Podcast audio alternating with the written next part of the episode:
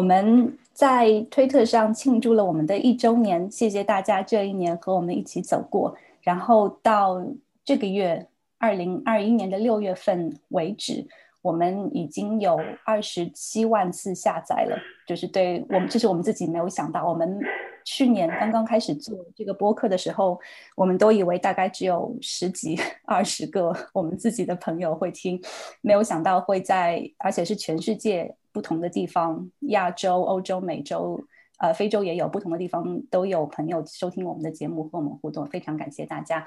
所以，那今天我们就算是我们 Season Two 我们第二季的节目第一期，由今天开始。我是郭婷，我我现在在香港，我现在是早上的九点三十九分。那今天非常非常开心，请到了，呃，不只是。像平时一样，两位嘉宾，或者是像我今天是四位嘉宾，在不同地方的四位年轻女性嘉宾来聊一下，是我自己的研究的背景——宗教学这个题目。我们第一次有那么多嘉宾，济济一堂，这里都快坐不下了，屏幕都快 摆不下了，所以非常开心。先介绍一下几位嘉宾，呃，我们。由这个呃姓氏的首字母开始，呃，这里是呃陈晓文教授，他现在是在呃宾夕法尼亚大学，欢迎小文。嗨，呃，我是小文，我在呃我在费城，我现在这边是九点晚上九点四十分，欢迎欢迎。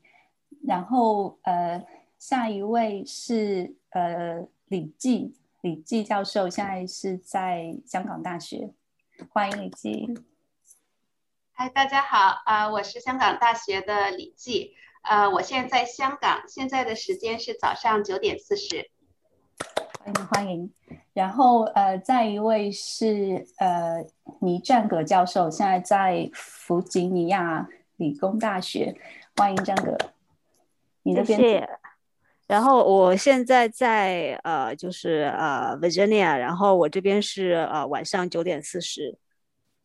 欢迎欢迎。然后呃，最后一位郑立新，最近刚刚从神学院毕业，等一下非常期待听到他的经验。那欢迎立新，你的编辑点。谢谢，我这边是晚上八点四十一，我在芝加哥。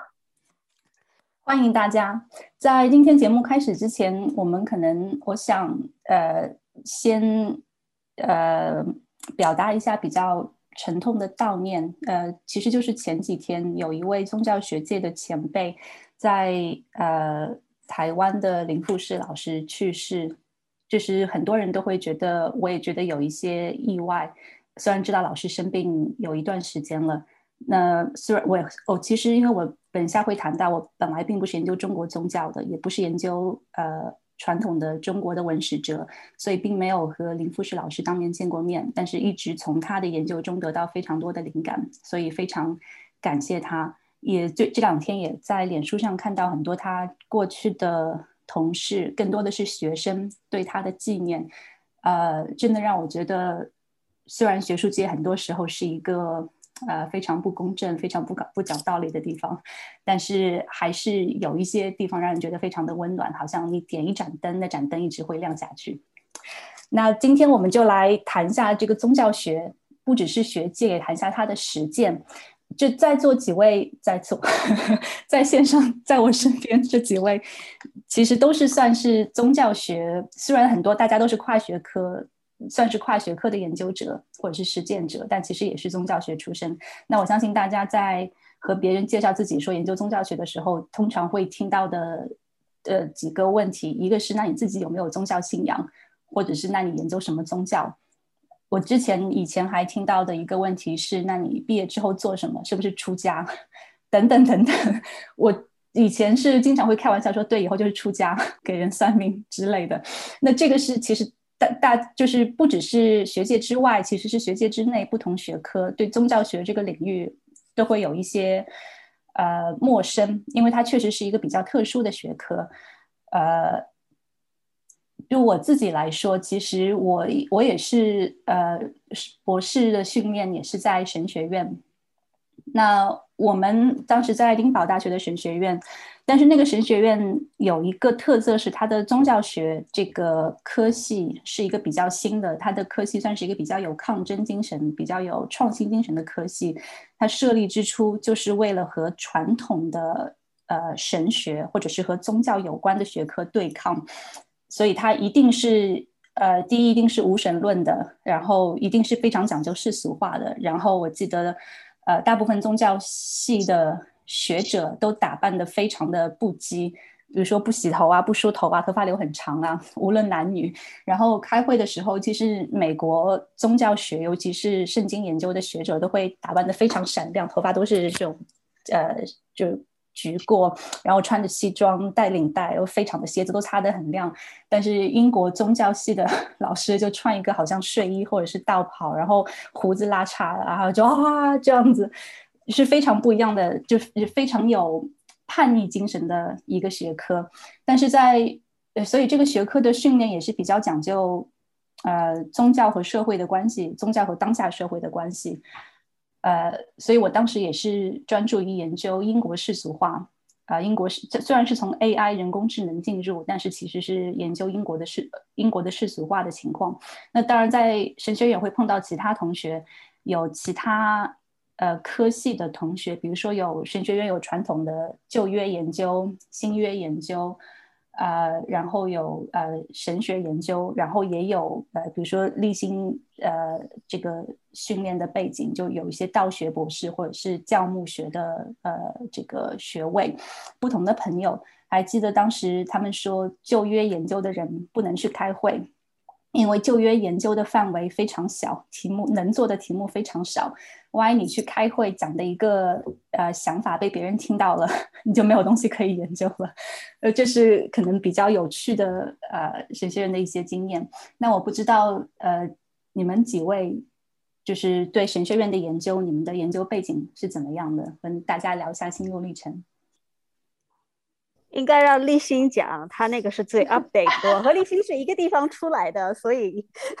他那里的信息现在比较的这个就是 update。然后我是好多年前的，所以应该让立新讲。然后呢，我可能补充一点过时的信息。好吧，那我就不推辞了。嗯，也可以算是一种由近机远，因为我可能读的神学院或者我接触的这些课程是所谓的最传统的那一种。因为我的我是刚刚硕士毕业，芝加哥大学神学院，然后这个硕士因为是 Master of Divinity，所以它不是一般的学学术 track，它是一个比较偏实践的，所以嗯。我们的项目培养中有很多的，就是比如说实习啊、见习这些部分。那其实我一开始申请的时候，我是申请的是 MA，就是芝加哥大学神学的 MA。大家进去的时候，大多数人都想着说我以后要读宗教学或者相关学科的博士，然后读一个硕士是一个就是基本的门槛。但是当我进去的时候，我发现哇，原来这里有一个，就是我一般翻译成神物硕士或者是道学硕士，因为它比较偏实践。有一个这个 Master of Divinity，感觉好有趣啊！所以在就是进神学院之前，我是不知道有这个学科，有这个就是这个 track 的，有这个 program 的，是因为他一般来说传统上他只有基督教的人他才会说，以后我要就是作为神职人员，我需要这个 Master of Divinity。但是就是，嗯，我们神学院在最近的大概十年，它有一些变化，就是它会接收不同的宗教的人进入这个生物硕士的这个 degree program，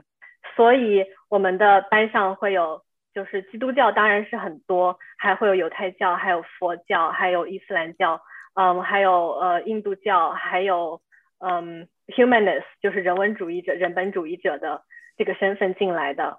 嗯，所以我也算是误打误撞进入了所谓的就是宗教学或者宗教实践这个领域吧。因为再往前讲的话，我是学物理的，就是物理博士读到一半发现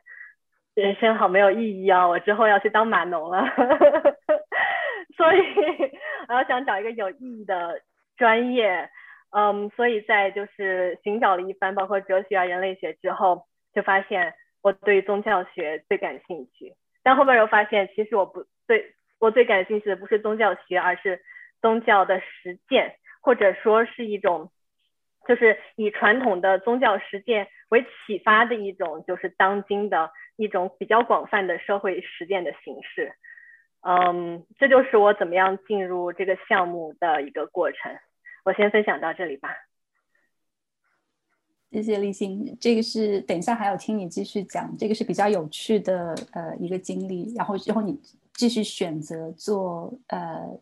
教牧工作，那也是比较就是比较难得的一种一种选择。那我来听一下呃战葛聊，战葛也是芝加哥神学院毕业的，但是你是读的是宗教学研究。我这个就是呃，我来介 绍一下我们在立新毕业之后的那个博士项目吧，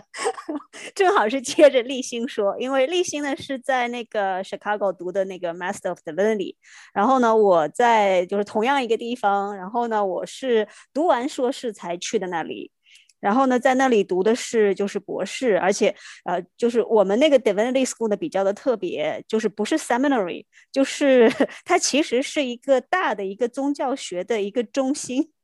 然后呢，这个嗯，立新呢应该就是待会儿还会再补充了。就其实他刚才也有提到说，现在哪怕是在这个 master 那个 level，也会有就是各个宗教的。虽然他说起来是各个宗教，他肯定也不会都都 cover 掉，但是他会尽量的做出那个姿态。呃，就是在那个，就如果说到那个 PhD level 的话，就是当年的话，我记得我们。很多年前是有有九个，就是当时叫做 program，其实就像是系一样，像系科一样。然后呢，就是有刚才郭婷有提到，就是什么旧约啊、新约啊那些，就是相对来说就是比较大家想到神学院就有的那些科目。然后在 Chicago 呢，它它其实呢它可能更广一点，它还有 history of religions，然后它有 sociology of religion，就它那个。其实也带一点这种 anthropology of religion，然后当年还有 religion 和 psychology，但是那个 track 呢后来就死掉了，就没有人做了。啊，就是在那个基督教之外呢，就是 history of religions 呢，它其实呢当年呢就是有什么 J.D. Smith 那一大帮人。然后他们当时就是，其实是就所谓的 general generalist，就是什么都做，什么都比较。然后那个那个那个走向呢，现在相对来说也是比较的衰落，受批判。所以呢，就是后来呢会有专门的，就是呃那个那个就是 Islamic studies，就这些年他们一直在推这方面的。还有呢，就是就是我的专业呢，其实是叫做这个 religion and literature，当年叫做 religion and literature，现在叫做 religion literature and visual arts。他们又加了一个东西，就是想把这种就是电影给就是弄进来。其实呢，理论上也应该包括什么电影、电视、电子游戏这些，他就是一直想要 expand。然后就刚才 郭婷老师有说到，说就是英国那边呢，他们可能比较的就是比较的狂放，其实美国也是一样的。那个 J.D. Smith 他有一个很好笑的事情，就是大家说他头发里面有虫，大家都可能看得到，就是一个 很好笑的事情。然后就是就是那个其实那个 Divinity School 和这个 Seminary 区别还是蛮大的，而且不同的学校、不同的 Divinity School 它的风格也不一样。然后呢，Chicago 就可能是最偏向就是宗教学，而不是神学的。如果你说 Duke Divinity School，那就是那真的是一个 Divinity School。然后那个 Yale 也相对来说也比较的像一个 Divinity School，甚至 Harvard 的 Divinity School 也都更像。然后其实 Chicago 的，那个 Divinity School 应该叫一个 School of Religious Studies。就我不知道这个立新有没有要补充的，或者说有没有要 更正的，因为呃，我应该说是毕业十年了，就很多情况可能已经就是不是一手了。立新，就是你觉得还有什么要补充的吗？啊，我刚刚查了一下，就是现在的 areas of study 变成了十一个了，所以你看已经 expanded 了。对，然后还有就是。原来叫 sociology of religion，现在已经正式的变为 sociology and anthropology of religion。OK，其实当年就已经很有这个 anthropology 的这个 presence。就我们当时都是一定要读 Tala Sad 的，是跟着那个 Bruce Lincoln 学的。对，刚才想起来，其实芝加哥神学院，就所谓神学院，确实是有这个传统，可能是在美国。来说，全世界来说，都是一个比较讲究就所谓宗教学研究的这么一个传统，是比较特别的一个神学院，在神学院里面。然后刚才呃战哥提到的这些学者，就就是我们学宗教学的人来说，都是呃最经典的一些学者，大家都要读。然后也确实就是和呃，就他们。因为我记得，呃，IHR 就是世界宗教学研究学会吧，然后他的呃那个非常简短的介绍，就说他是把宗教作为人类现象来研究。我觉得这个可能是我们做宗教学研究呃可能比较奉行的一个一个原则。然后刚才也讲到，我觉得很有意思，就是呃。当然，现在越来越多了，神学院也也好，宗教学研究也好，都会有呃所谓世界宗教，或者是不同的宗教传统，或者是不同的研究不同的宗教。这个在我不知道在美国怎么样，在英国有前两年，现在还是是非常有争议的一件事。因为我记得我们呃呃当时神学院的本科课程，它是有呃。专门有一门课叫世界宗教，就类似这种研究，现在被认为非常有争议，因为它其实是一个殖民思维的产物。就说我们有基督教，但是还有世界宗教，就你们不管什么佛道啊等等等等，但你们都是世界宗教，这样就这个也这个呃概念现在就被被争议有问题，但是在现在还不知道，除了世界宗教这个说法，我们应该怎么来研究基督教以外的其他宗教，呃。然后，呃，其实有，我们也后来神学院里面也有呃伊斯兰研究，呃，但是还没有佛学其他研究，因为所谓呃，其其实佛学研究跟伊斯兰研究很多时候都是在亚洲研究里面，就它这个一直是现在都还是。呃，现在的一个问题吧，就是区域研究和所谓的正式的学科研究 （formal disciplines） 这些，他们之间的张力是什么，或者他们之间的区别是什么？那给呃学院学院派的研究带带来了很多问题。那这个其实就是我们呃今天另外两位嘉宾，其实呃李记跟小文他们的他们的跨学科研究，其实就是涉及了呃历史学，涉及了呃会和汉学、历史学。呃，中国研究或者是呃佛学研究，那这些其实是有一些交叉性的。那不知道在你们进入宗教学或者是你们进入学术研究的时候，这个整个心路历程是什么样的？我大学念的是中文系，然后呃硕士班在台大的时候主修是思想史。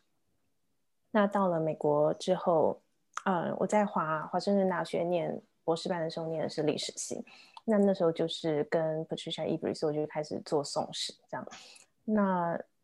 嗯，就是真的真的开始就是披上宗教学的外衣，是其实是拿到我现在这个工作 要申请我现在这个工作的时候就说，因为我那时候我现在这个工作当时候当时候开的缺是 East Asian Religions，然后那我那个时候我申请的时候我来。呃，宾大的前一年，我刚好在那个 Harvard Divinity School 做一年的 fellowship，然后所以我就可以谎称自己做的是宗教，我也做宗教。然后我还记得我那时候拿到这个工作的时候，所有不管是认识我还不认识我的人，第一个反应就是：“可是你又不做宗教。”然后结果我我这个工作做着做着，我仿佛就也做起宗教。其实其实那个。然后我就每年都教跟宗教有关的课，然后我就等于就是，你要 teach yourself before teaching students，就，然后，所以我现在对宗教学是非常非，就对宗教这个东西是很感兴趣的。但是，其实除此之外，大家都不知道我有一段黑历史，就是我我其实我在大学鄙人在大学时代呢，鄙人在大学时代是一个。那个基本教义派的福音派的基督教徒，就是那种最传统，然后 fundamentalist 呃 evangelical。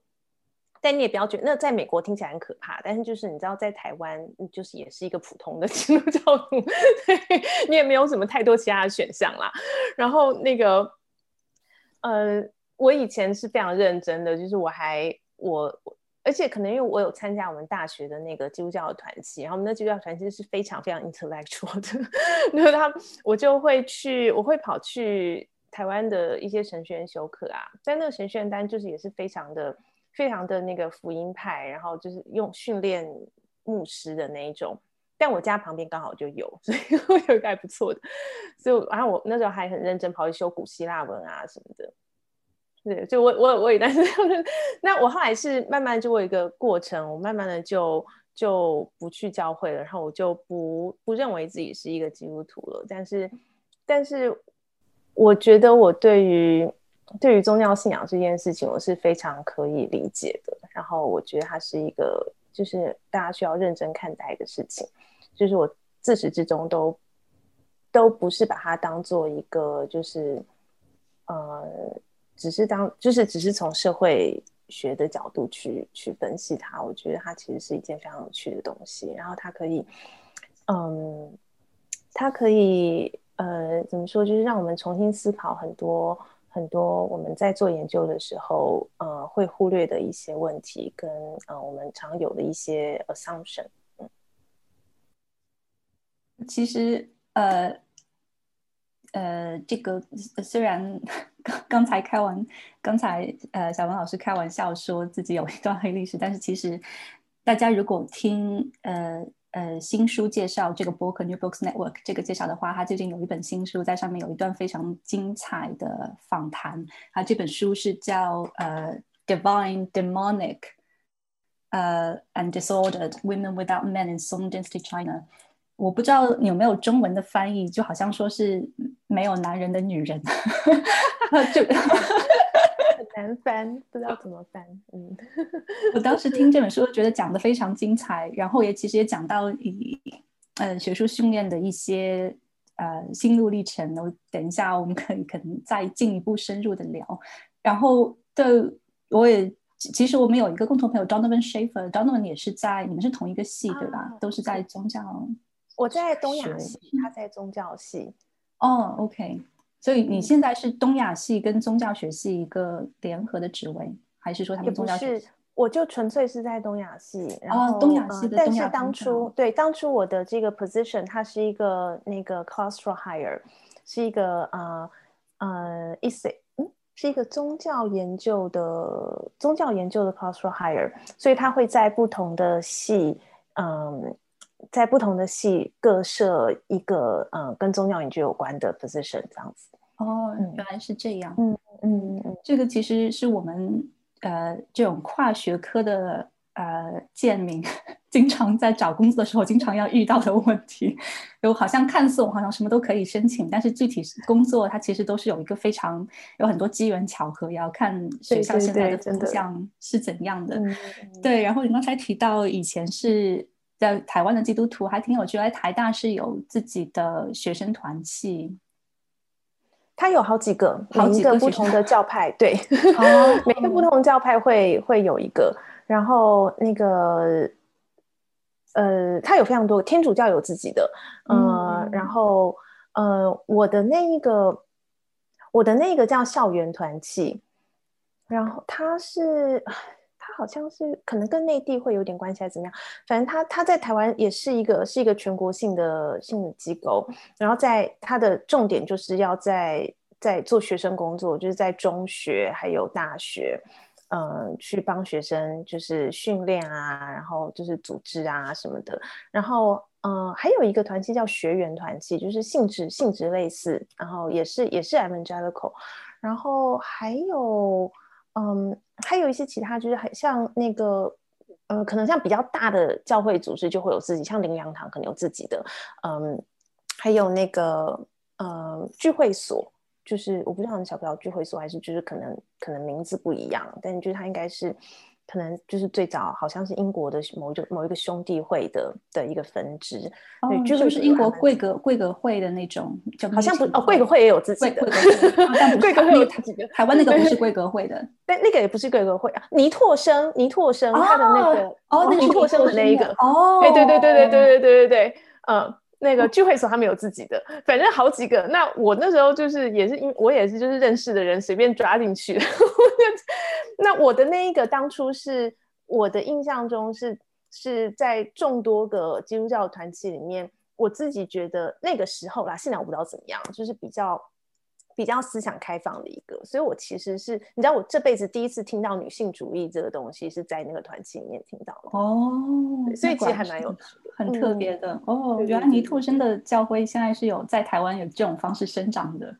是是是，很多很多叫就是叫聚会所，嗯哦，有意思。我前几天还刚在看连希老师的他新书的，他不是那么新的书，刚刚翻译成中文版在台湾出版，就是写林昭那本。但我记得他写他之前有写尼拓生，就是写那个浴火得救，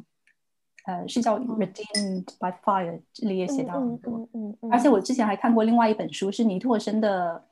家人，他的后辈现就是现在已经是美国人了，写回忆他们家族的历史，就他那本书就是叫《中国人怎么变成基督徒的》，How the Chinese became Christians，就讲他们邻家，他他他们就是从福建，因为做传教士家族的厨师，但是他的祖父是非常聪慧的，然后传教士就觉得这个小孩可用之才，就把他培养成了一个传教的话，就呃让他去上海。读书，但是呃，其实他当时读的也是这种综合性的大学，读的是圣约翰，但是圣约翰是有神学院的，然后他在圣约翰等等，然后发现啊，林语堂果然比我聪明，然后他们家后来就他的太太是尼托生的妹妹，就他他们家就是有有这样一个传统，所以很。多这就现在听起来是传奇的基督教教会传奇的人物，但是后来就他们的呃，在中国他们的命运可能就是被慢慢淡出了。但只是一些传奇人物的真实的历史，所以挺有意思。然后这个可能也是在，嗯，就是我自己的感觉，在中国接接触宗教和在台湾接触宗教不一样的地方，因为台湾宗教可能是更相对的更显、更可见化、可可见程度、能见程度更高。呃，学校也可以有不同的团契，在中国相对来说，呃，中国大陆相对来说可能呃。比较少见一点，就当然我记得在我读大学的时候，就是两千年后半部的时候，相对来说那时候风气比较自由，还是可以看到非常多韩国的 传教士。对对 对，韩国的也很多，现在韩国的也很多。对对，然后 其实问很多呃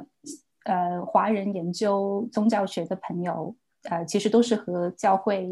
因为教会的关系，所以接触到宗教，但就是。我可惜我不是这样，大家都问我是因为什么原因接触宗教学，其实我是因为一个人工智能的问题。我记得我本科读的也是宗教学，有宗教哲学这门课，那非常可能就一句话提到说，如果一个人出了车祸，他的脸都被烧毁了，然后医生给他换了一张脸，他在镜子里面不认识自己，那他还是不是他？就是一个就是呃人格统一性的问题，然后当时本科年轻的我就说啊天呐，世上有那么有趣的问题，如果我我出车祸，我还是不是我？所以我就想我一定要研 究。我觉得要丧失记忆那个才比较比较，对 对对，就反正各种问题，丧丧失记忆比较。对，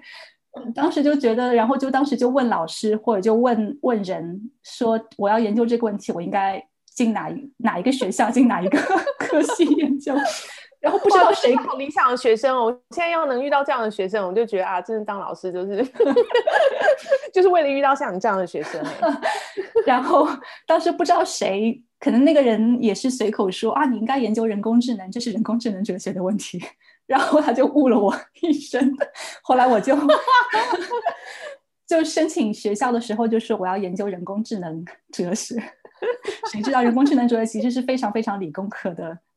就花了非常多的时间去研究人工智能哲学，后来就渐渐进入了宗教学这个领域。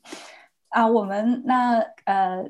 就还有一位最后今天就自我介绍的环节，最后一位学者，然后请李基老师来聊一下是怎么从历史学进入宗教学这个领域的。好，呃。谢谢郭婷。刚才小文老师说他是离离呃宗教最远的，其实这句话本来是我想说的。呃，我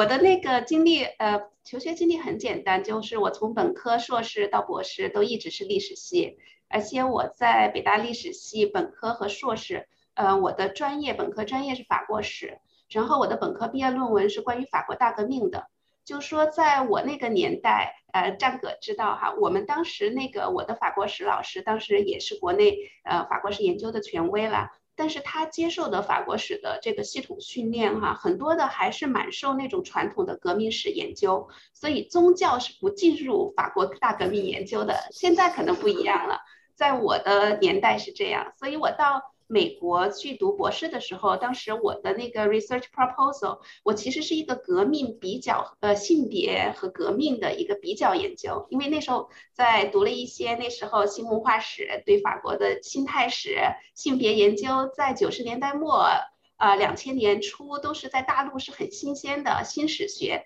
然后我是热烈拥抱这个领域，读了一些法国学者的书，然后，哎，这就是我想做的。所以硕士论文其实我做的是已经就开始在想那个大革命起源，所以我做的是关于当时的书籍呀、沙龙啊，就对巴黎的那种 fantasy 哈，年轻女孩的向往。所以到了那个写了这样一个 proposal，到了美国第一年，我在 Michigan 的历史系也是主要进入的欧洲史领域，就还是想做大革命。然后呢，我记得第一年的第一学期，我就参加了一个关于大革命的 workshop。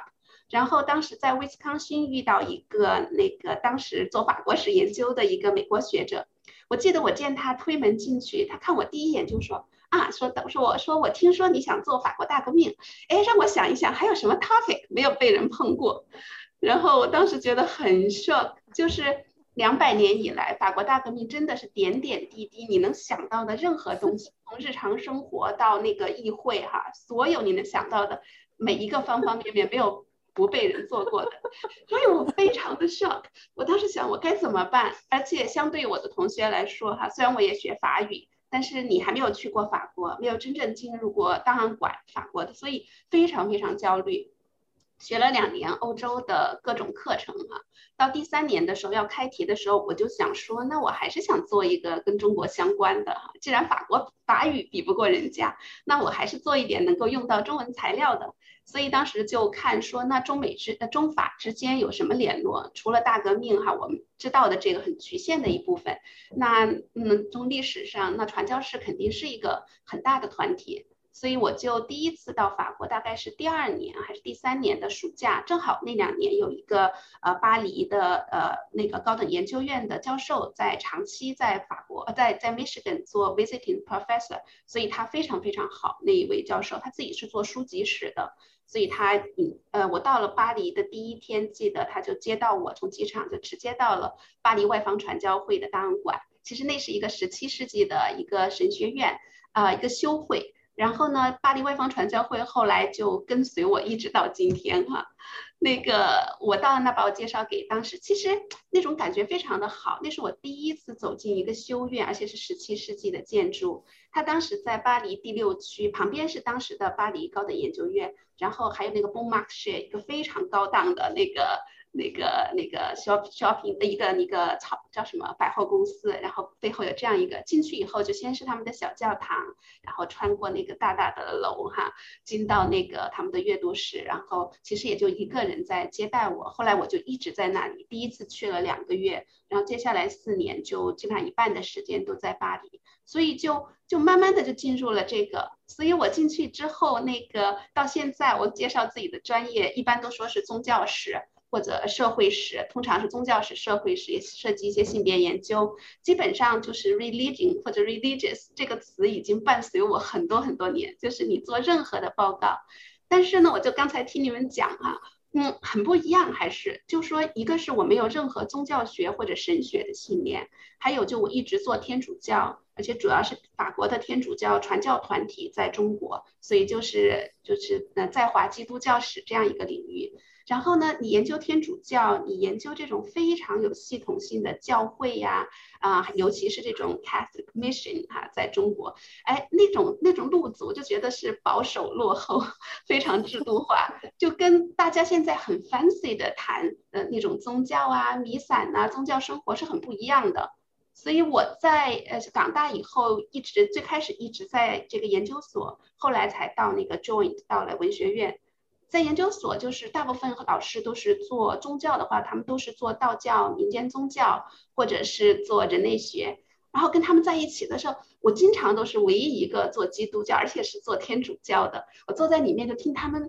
各种各样的讨论，我觉得哇，这个就是那种跨学科的冲击特别大。所以就是呃，我自己的第一本书是本非常传统的历史题目，是一个教会史，大概就是讲法国呃天主教传教传教史在东中国东北满洲的十十九世纪这样一个发展。但是找到一些很有趣的材料，所以就 highlight 呃那个中国的几个守贞女哈，天主教的女性写给他们法国神父的信，从这样一个角度去进入的。但其实结构还是蛮蛮传统的教会史。然后第二本书我后来编了一个，就是巴黎外方传教会与中国这样一个入门集，然后这个就集中了这个领域。其实它是一个很重要很重要的团体。如果大家学过中学历史哈，在大陆我们会讲法国保教权，就是那种帝国主义侵略哈，就是其实就是跟那个巴黎外方传教会是主体。这些一个一个现代的 modern 的这些这些传教士，但他们都跟早期的利玛窦相差很远，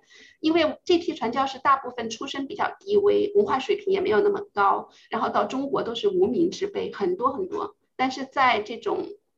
不平等条约体系下，哈，大批的这样的传教士来到中国，所以那个在在做了这本编影书以后，我现在写完我第二本书，其实就找到一个传教士的材料。他在东北一个村子里，就是我第一本书看到的那几封信。那几封信，他们来自中国东北的一个小天主教村。虽然就说我自己第一本书没有写到这个村子，但是我后来找到他的后人了。大概就从二零一零年左右，我找到后人以后，就开始真正的是跨学科 进入这个领域，开始跟去到村子里跟他们家的后人，就是做了一些田野。然后呢，其中他们这个家族有一个女孩，四八年的时候，嗯，做进到沈阳的修院。后来那个东北解放的时候，跟着法国传教士到了台湾，所以她现在定居在台中，应该接近九十岁了，八十多岁。我第一次见她一二年，就是慢慢的你就会觉得，哎，虽然我研究的是一个非常制度化的宗教啊，有严格的 hierarchy，在 天主教我们都这么讲，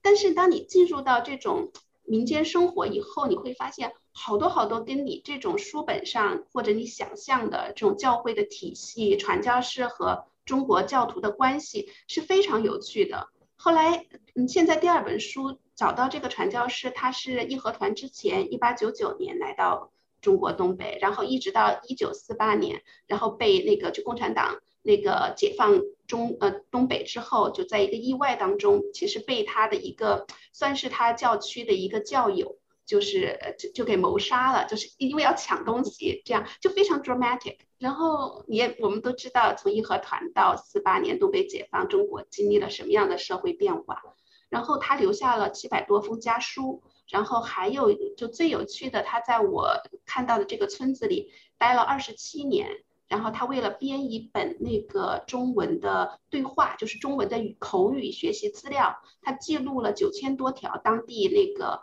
就是村民的对话，所以就非常有趣。就是你不光是看到文字，我们历史学家都处理小文很知道，我们都处理文本，从来都从文字上去想象这个社会，去 reconstruct。现在你听到声音，然后这里有很多故事，就是怎么去解读它这些对话，因为它是用法语的这种拼音来记录的当地的方言，所以最开始我拿到材料，我其实不知道那是什么。然后他还给爸爸妈妈写信的时候，还画在里面画很多插图，所以就我觉得对做历史的人来说非常 fascinating。但给我的那种冲击就是说，那什么是天主教？天主教对中国现代的，就说我们的这种天主教村里面这些教友，这些非常草根这个层面的普通人来说，天主教意味着什么？教会意味着什么？传教士意味着什么？就就是很想去突破我们很保守落后的历史学界那种帝国主义侵略的框架，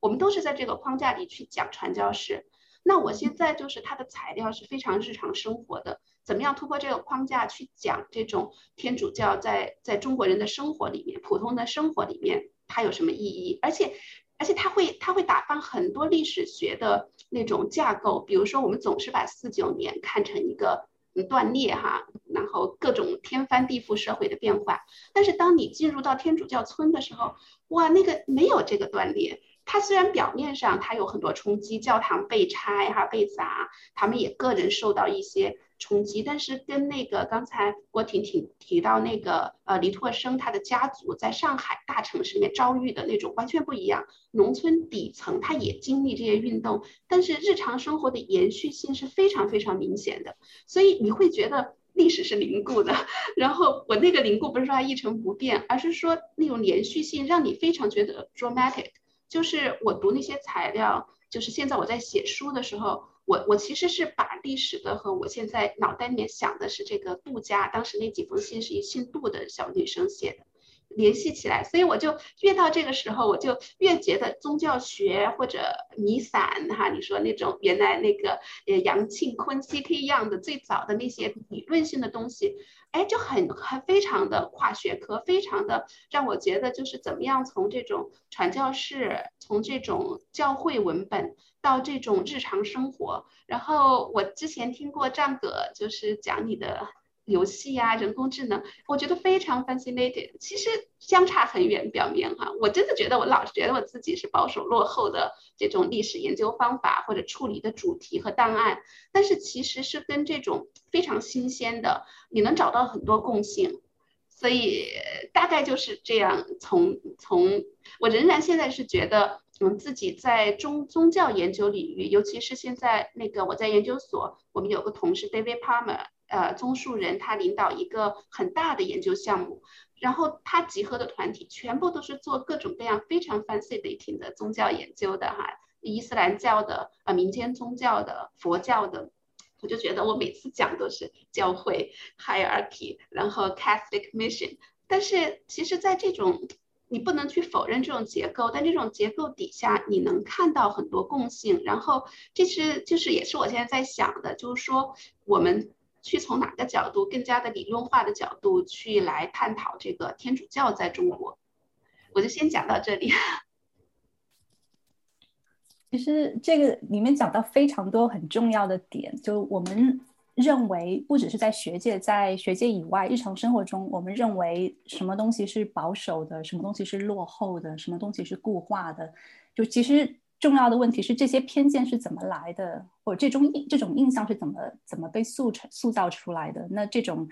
所谓的呃偏见，或者所谓的保守性，或者是所谓的现代性，它是怎么来的？怎么得到体现的？或者是怎么在各种交互中得到形成的？就比如说。刚才其实呃，小孟也提到说，呃，基督教或者是福音派，可能在台湾它就是或者在亚洲很多地方，它就就是一个普通的教会，并并没有我们在比如说在美国看到的那种非常保守的状态。但是在美国，如果你说你是福音派，或者你说你是基要派，大家就说哦天啊，不能跟你讲下去，你这种支持川普的人。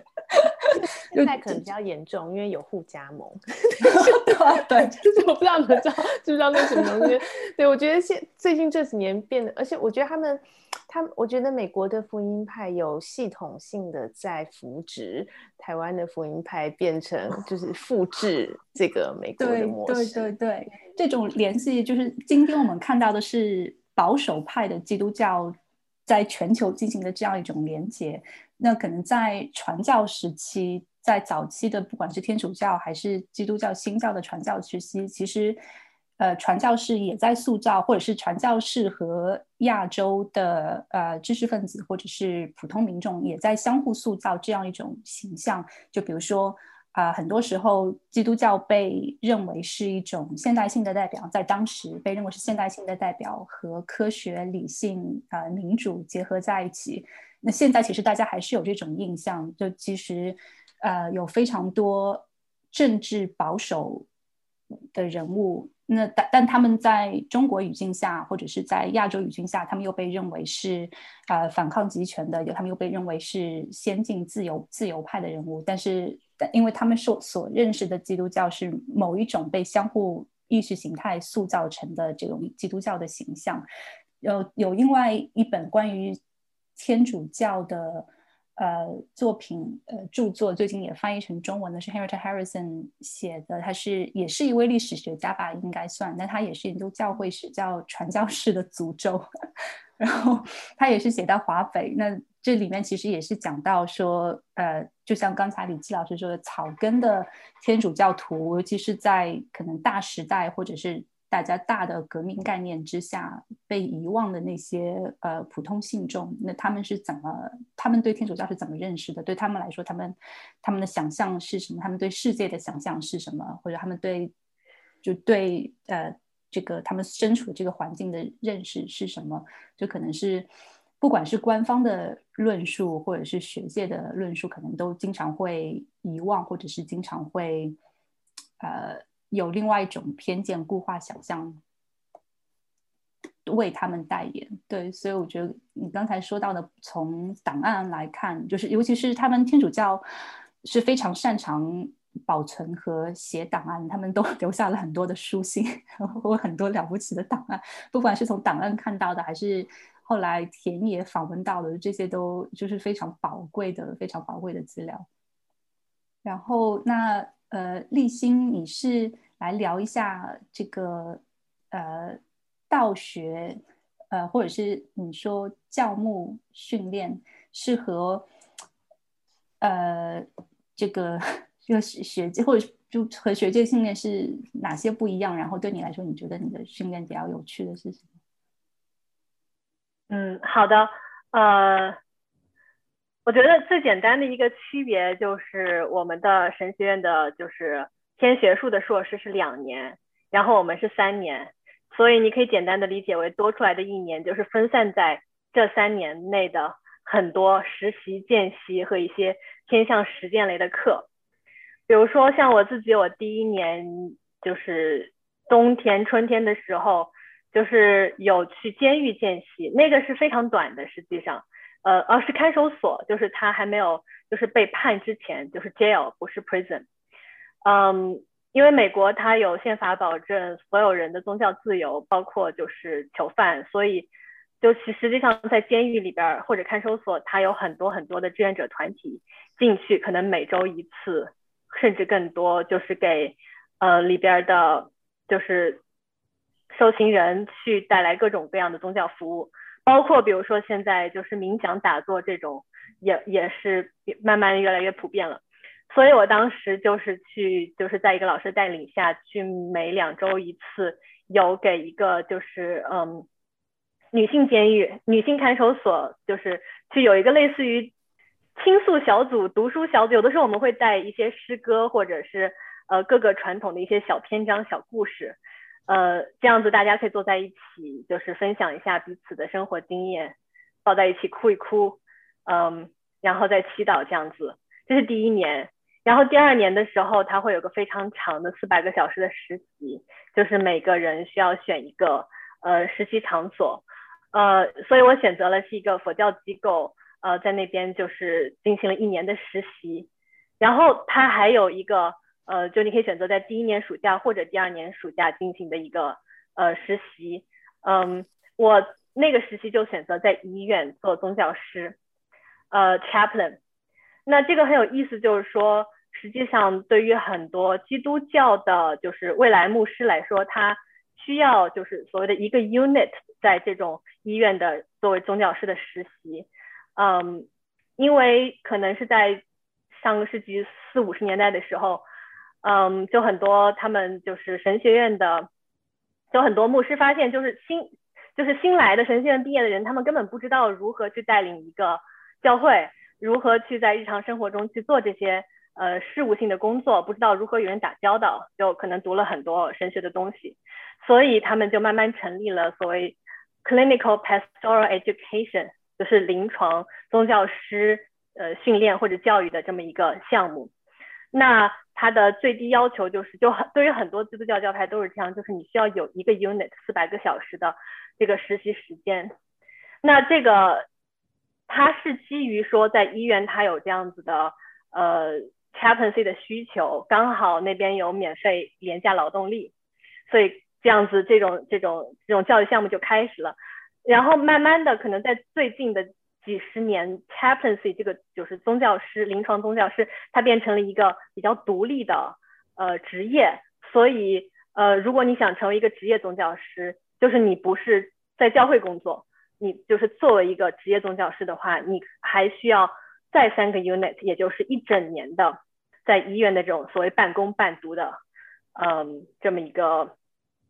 经历，所以我接下来九月份要去的就是这么一个呃学徒项目一年，然后之后它就很像心理咨询师，就是你再要攒够多少个小时，一千六百个小时的呃就是职业时间，你就可以拿到那个证照，这个就是后话了。但是就是我第二年暑假的时候，嗯，就有去医院实习做这个宗教师，呃。还有一个很不一样，就是我们整个第二年，它会有一系列的所谓 Art of Ministry 的课程，就是嗯，很多关于比如说你怎么样去做仪式，怎么样公共演讲，呃，怎么样去呃领导力，就是怎么样去带领一个一个一个 community，带领一个社群，然后怎么样去倾听，怎么样去做一做一个类似于心理咨询的那么样一种角色。呃，所以我们也学了很多心理咨询理论，包括家庭治疗的东西。所以就是杂七杂八学了很多这个所谓的 helping profession，就是助人行业的一些基本理论吧。然后我本人也有在就是社工学院上过几门课，然后也上过嗯，就是心理咨询的基本理论，就是从弗洛伊德开始到今天的呃这个精神分析流派的这些课程。所以。呃，可以说，就是在这个项目里边的人，他都，嗯，一方面是经历了可能，呃，比较严格的就是宗教学的硕士训练，同时也上了包括呃社工、心理咨询，甚至一些什么，嗯，类似于企业管理或者这种呃，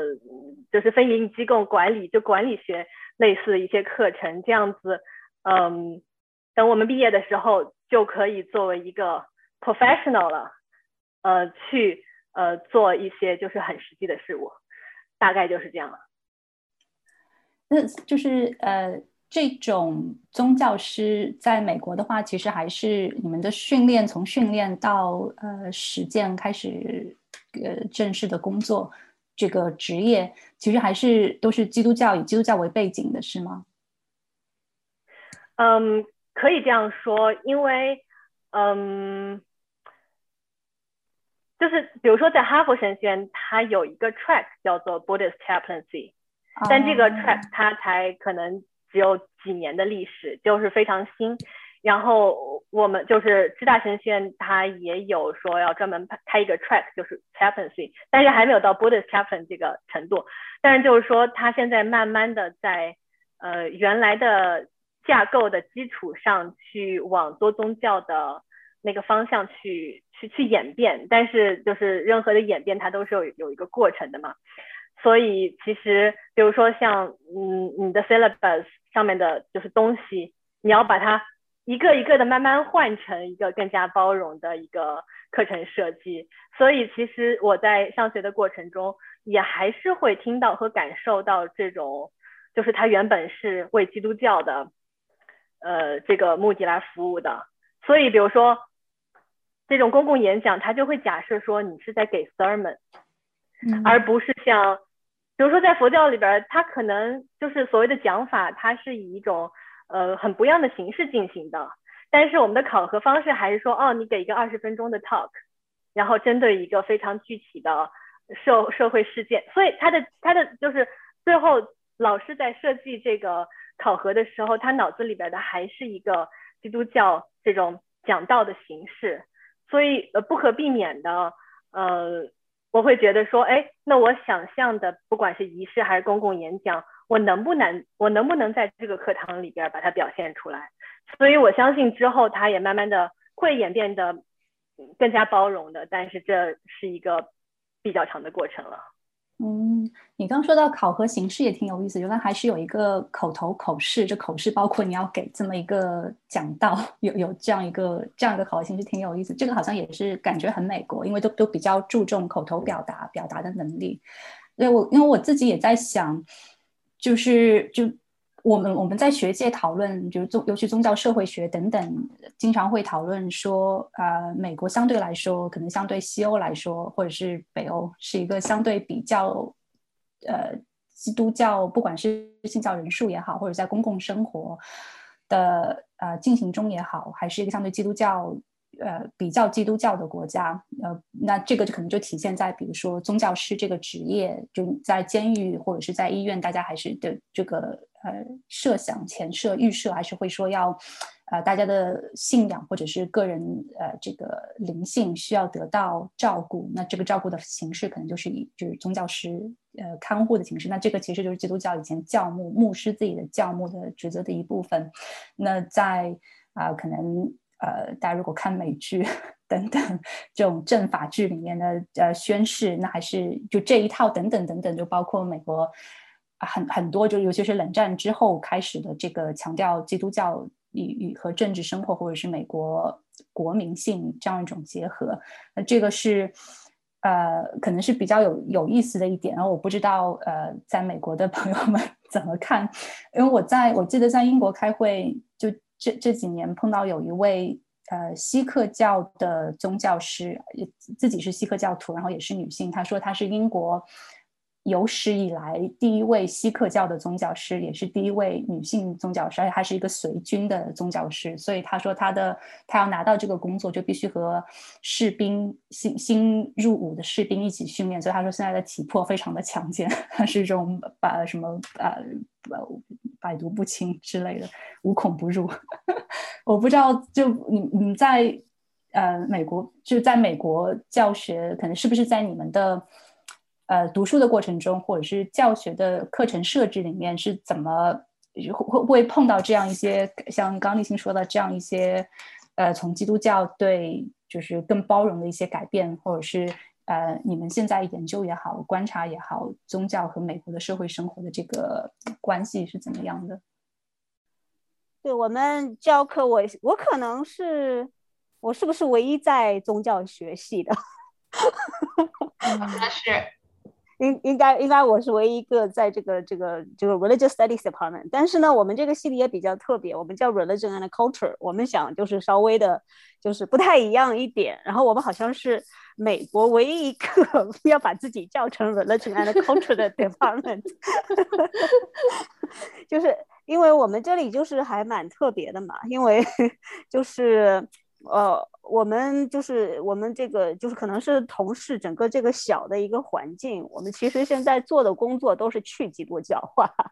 就是基督教它就是我们不会把它当做是一个模式，就不管你是推广这个模式也好，或者说是就是或者是就是甚至你去 question 这个模式本身也有可能有问题。然后我们现在的策略大概就是说就是要那个怎么说呢？要 sideline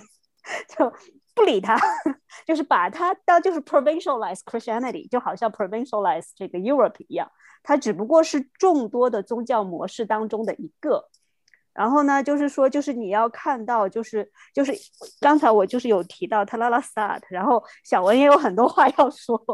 就说你要研究宗教的话，其实现在大家都很受 t a l a l a s a t 的影响。然后他著名的论断呢，就是说。就是就是现在我们习以为常的宗教模式，其实呢是这个就是 modern 这个 Western 还有 Protestant model of religion，然后这个这个 model 呢随着这个 colonization 这种 imperial expansion，然后呢就拓展到世界各地，然后呢就是让世界各地的其他被叫做宗教的这些传统，它不得不的要去适应它，要去改变，然后其实在现在的日常生活中也可以看到嘛，像刚才立新说的。就是 那种 chaplain 啊，就这种，比方说给这个这个 prisoner 提供这种所谓的这个 religious freedom，那仍然是在一个基督教的框架里面进行的。就是这个 religious freedom，其实就是这个 religion 也好，freedom 也好，这些概念都是很有问题的。所以呢，这个时候呢，就是。这个时候，我们就需要像《礼记》这样的历史研究啊，然后尤其像像孝文做小文做的那种，你看，像就是他中国宋朝那个时候，大家在做的那个，我们现在可以叫做宗教的那些那种 bodily practices。然后呢，如果我们能够从就是那种实践中 extract 出一个 alternative model of religion，那会是怎么样的？然后我觉得现在就是很多人在努力的做这样的一个工作。其实呢，就是说你要去，就是通过就是比较这种细致、比较深入的研究，然后你要看出，其实呢，在不同的时间地点，然后不同的就是这种背景里面，现在被这种笼统的拉到宗教这个这个 rubric 底下的那些 ideas、practices，然后那些 traditions，其实呢，他们都是就是他们都是有自己的，就是有自己的一套 ecology。然后他们有自己的那个所谓的那种 organization 的那种模式，然后这些东西跟基督教不一定 compatible，甚至大多数情况下都是那种就是 incommensurable。这个是特拉拉萨的那些人就是会很强调的，就是那种所谓的这个 untranslatability of religion。就你这个 religion 作为一个概念，你从这个 modern Western Protestant 的这样这样一个 context 里面推出去，其实是一种 epistemological 那种 epistemic violence。然后呢，就是你，就是你，如果从其他的，就所谓的这个传统内部，然后看出来，其实你也许能够看到基督教它有不一样的面向，就是它会呈现给你，就好像李记刚才有说到，你如果去，就是你实实在在的深入档案看，就是那个村庄里的情况，它也许会帮助你去改变对天主教的印象。然后像。小文有做宋代的，然后这个其实我特别喜欢你的研究嘛，因为有又又跟这个道教有关呐，然后又又是又是这个又很 queer，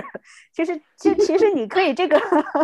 你可以就是怎么说，你可以这个这个 queer 这个 the model religion，甚至是 the Chinese model religion，就不光是这个 Chinese model religion versus 这个所谓的 Christian model religion，然后 Chinese model religion 内部其实也是很有 tension 和 conflict 的。就是有所谓的 Confucian orthodoxy，或者说有这个这个 male supremacy，然后其实呢，它也有很多其他的就是内在的复杂性。这个这个，我觉得这些是我们现在做宗教研究应该去看的。就是说，这个 Christian model 它很重要，但是它只是各种各样的 model 当中的一个。然后呢，就各种各样的不同的 model，它们其实呢，它其实彼此的关系也都很复杂。就是在历史上，它不可能说是就是完全孤立的存在的，肯定都是互相的，就是接触啊、影响啊，也会有权力斗争。这个我记得就是有一本书，就是我们给本科生教课，然后有一本书就是跟这个 world religion 有关的，好像就是那个题目应该大概叫做什么什么，就是 religion in world history。然后他就是等于说把几个什么大的 empires 啊，然后就是把那个我们会看到的那些就是所谓的这个 world religions 放在那些 historical events 里面，然后看他们彼此之间的那种接触。就是你说到这个 world religion 的话，你可以说它是一个就是一个一个，等于说它是一个 Christian missionaries invention，然后它确实是一个一个 colonial project，但是呢，就是。你还有一种可能，你可以想想，就是你可以就是 resignify，就是 what what 这个 world religions are，你可以把它就是想象成说是这个 religious traditions across the world，然后这些 traditions 他们彼此在 interact。然后它构成了一整套的这个所谓的 network 也好，这个 assemblage 也好，然后它可能涉及到这种什么 human agency，然后 non-human agency。像李记说到 David Palmer，然后我前两天刚看了他的一篇文章，研究这个观音像，然后他就说这个观音像和这个信众之间的这个关系，他就用了那个就是考古学当中有一个词叫 individual 嘛，然后人类学里也是人类学的一个词，就是说这个就是你的这个人的这个这个 personhood。不是那种 modern Western 的 individual，而是一个 individual，它是就是等于说可以就是 further divided，然后这个这些这个 individuals 吧，它就是跟其他的人、其他的物品之间就是有很复杂的关系，然后就是就是你用到就就这样的一些就是就是怎么说呢？你跳出就是就是现代西方的这样一个历史框架，然后同时呢，你也要跳出就是大家就是比较 take for granted 的一些 theoretical 的 framework。其实你的 theory 和这个 history 之间之间是可以有就很有趣的这种 conversation 的，就我觉得就是大家肯定有很多就是更有意思的例子要说，就是我先抛砖引玉一下。还有张哥这个呃说特别精彩，那个 Palmer 的办公室就在隔壁嘛。他那篇文章是跟他的学生合著的，他那个学生的办公室摆了一串那种小观音像啊，在觉得特别有意思。香港仔那边有一个小山坡上哈，可能也看到照片铺满了各种观音像。所以这个很有意思。对，刚才呃张哥讲这个，其呃我就在想哈，就是。其实宗教是在我们的生活中无处不在的，就是说，但是我们的成长经历，我们是一辈人哈，就是说我们在这种意识形态的这种框架下接受的这种公共教育，然后宗教是被在至少在我出国前，宗教是被想象成一个单独的东西放在那里，一个教堂或者是团契哈。其实我们读书的时候不是这样的。如果你不在那里，好像就跟我没有关系。这是在我们进入这个领域之前，特别是就说你我们这种做历史哈，宗教它是好像是一个没有关系啊，我要做宗教。然后你的那种固化的过程，就是 Palmer 跟那个 Gusat 他那个中国宗教问题那本得奖里面梳理的为什么会变成这样。然后那个立新刚才介绍这些，其实他是做实践，你就能看到，其实嗯，就是在美国这样一个环境下，就说宗教它有这种。以实践的方式，哈，宗教师在医住院，它是弥散在你的生活里的。但是你在中国，仍然我们现在还是一个，而且最近这几年收的更紧了，哈，你仍然还是在那个那种意识形态的框架下去理解宗教。所以我觉得我们可以做的，可能就是在自己的专业去接触这个，去真正的理解。就像你说，对于历史来说，历史上你的人来说，这个天主教意意味着什么？它其实确实是传教士过来，然后建教堂，然后开始这样引入，这个脉络是有的。但是对于这些像我采访的那个杜家的后人，他们其实我在最后一本书那个就是后记里面写到一点，因为当时当时快出版，但是我的 field work 刚开始，他们其实是把它表述成一个家族的传统，就是我们的 tradition，它会有很多关于你去他们家里都挂着照片呐，就是圣母像啊，就是他们不太了解我们想象中那种天主教的教义呀，那么严格哈，对对对，演的这么社会生活，但是这种东西内化的。然后他们会知道有些现实的，比如说我如果新教，我可能不能当村长，就这些是有的。但是呢，他内化在他的家族里面，而且一直在就是传承下来。所以这个我觉得还有对我来说哈，为什么现在就是我讲起来宗教也会很自然呢？就还有一点就是相对于历史学其他不同的这种 approach 来说，宗教是跟跟自己的个人 identity 能够直接产生关系的。就好像做性别研究，可能我最开始进入学术研究的，觉得性别研究很 fascinating，因为我觉得可能作为女性啊，你会有一些切身的感受，就把自己和你研究的对象到了宗教以后，你慢慢进入以后，嗯，我觉得这个这种这种 spiritual 的东西，很容易给你，如果你关注自己的内心，关注你说灵性自己的 subjectivity，就很容易产生那种 personal 的 connection。其实这个我很想回到刚开始郭婷介绍的那个，就是说。大家应该，我们可能都不是不信教是吧？所以我每一次做这个题目，真的就是第一句话都会别人会问我说：“哎，你是天主教徒是吗？”然后我就很不好意思说：“哎呀，其实我不是。”但是我我有很多神父的朋友，有很多教会的朋友。然后就是我觉得这个我不知道，我觉得这是一个很有趣的话题，会不会影响到？就是说，当然可能宗教学听起来你们的训练和你们所处的环境，并没有把把就是说。因为大家都理解宗教是什么的时候，反而可能没有那么被 challenge。但是在历史学，小文这个可能做古代也会好一点。那你做到近现代，真的是很多人会，嗯，会想一想，哦，你不你不是天主教徒哈。第一个是你为什么要关心这个？第二个是，哎，你那你做这个会不会有一些限制？或者说你真的能知道他们在讲什么吗？神学上或者教会里？我觉得这个确实是一个现在你你做宗教研究或宗教史研究的学者，你会要去面临的问题。所以这种自己的研究对象和自己的 identity 这种这种互动，我觉得也挺有趣的。很想听你们再讲一讲你们自己的感受。就我能我能很快的插一下吗？就是如果说跳出这个基督教模式，基就是宗教未必跟你的这个 identity 有关。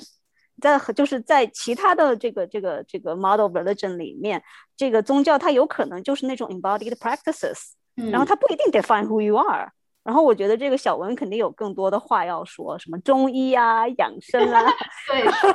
房中术，我听你的 房中术啊，这这这个是方术，就是就是这这个就是等于说就是中国宗教和那种基督教的那个模式很大的一点不同。我觉得我们现在去。想那个哦，就是我们现在宗教研究有多少事情是受到受到基督教的的制约啊？就是以基督教为规范，就是为为那个嗯一个那个 default 来出发，我觉得我们可能也要想说，那个那个东西它本身也是在在基督教发展的过程中某一个历史时间点跑出来的，就是可能如果你回到中世纪，可能就不是这样。然后就是我我其实我不知道中世纪的人。就是怎么讲到啦，但 是就是你知道，但我觉得就是其实很多东西它可能是一个，它可能是在，差不多十九二十世纪的时候跑出来的，那那但是我们接受它的时候，刚好也就是十九二十世纪，然后所以你就觉得啊，这个就代表基督教，但其实它可能可能也是非常新的一个东西，那就是其实可能同时，呃，在好比说在在佛教或者其他传统，他们其实。也是在十九、世纪的时候，也许也也也差不多开始发展类似的东西，呃，那只是就是，所以我要说的是，有的时候，有的时候就是，呃，西方和中国或者西方和东方的这个对照，有的时候，有的时候其实它还牵涉到牵涉到，呃，就是现代和。现代以前，或者是就是十九二十世纪以后，还是十九十世纪以前的一个一个差异，就是就像你你说宗教嘛，对不对？就是你说啊，宗教基督教什么的，那但是就是你知道以就是中世纪的时候，就是中世纪的时候，就是所谓的宗教就是就是 Catholicism 嘛，然后它所有宗教就是正统的意思，对不对？然后那。那个其他那个什么 paganism 那些就是，然后宗宗教就代表着 ra 那个 rational 对不对？然后那你其他东西就是宗教的 religious 的相反就是就是 superstition 嘛，religion 的相反是 superstition。然后你到了十九二十世纪，你变 superstition 变成就是迷信变成宗教同义词了。然后即使是即使在十九二十世纪的时候，嗯，那个呃，好比说中国人理解。宗教这个词还是以基督教为主，嗯，因为因为这个词跟基督教一起从从一起来的嘛，那但是但是他们也直接就是把宗教联系到迷信上啊，对不对？所以大家在讨论的时候，就是这个战歌就超清楚嘛，就是那个，所以他们在讨论，就是我们我们。中国的什么其他传统算不算宗教的时候，一方面就是说啊，宗教有什么好处，什么好处？但一方面又想，可是他很迷信哎，对不对？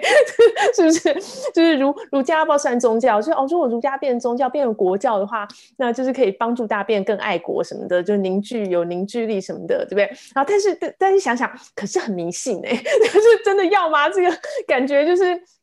就是感觉这个药吃了之后是有好处，可是副作用很强啊之类的，对不对？所以吃一阵子就好，不要吃太久，因为？症状没了就赶快停之类的啦。就是所以，所以就是它，嗯，就基督教也不是一成不变的，是吧？就是它其实也是有一个有一个历史的发展。然后，所以我就我就觉得说，哎，就是现在大家在想啊。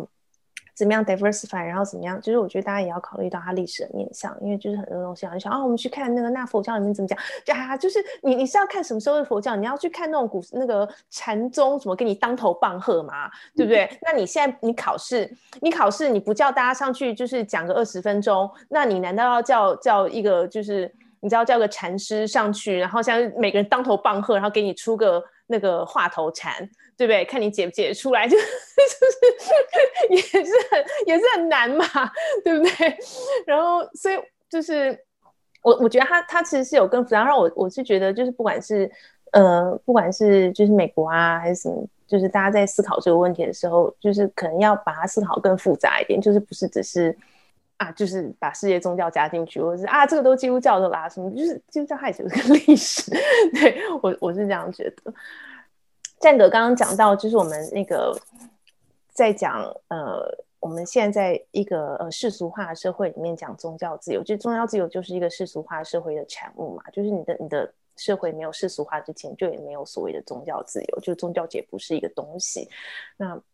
所以就是大家刚刚也提到，就是什么是宗教这个东西本身，它其实在宗教自由的这个前提之下，那我要你要你你法律上要。给予宗教自由，那你就要先定义什么是宗教，对不对？那你要定义什么是宗教的时候，其实他他骨子里面真正要问的、真正要关心、真正要问的问题是谁或是什么东西有资格享受法律上保障的自由嘛？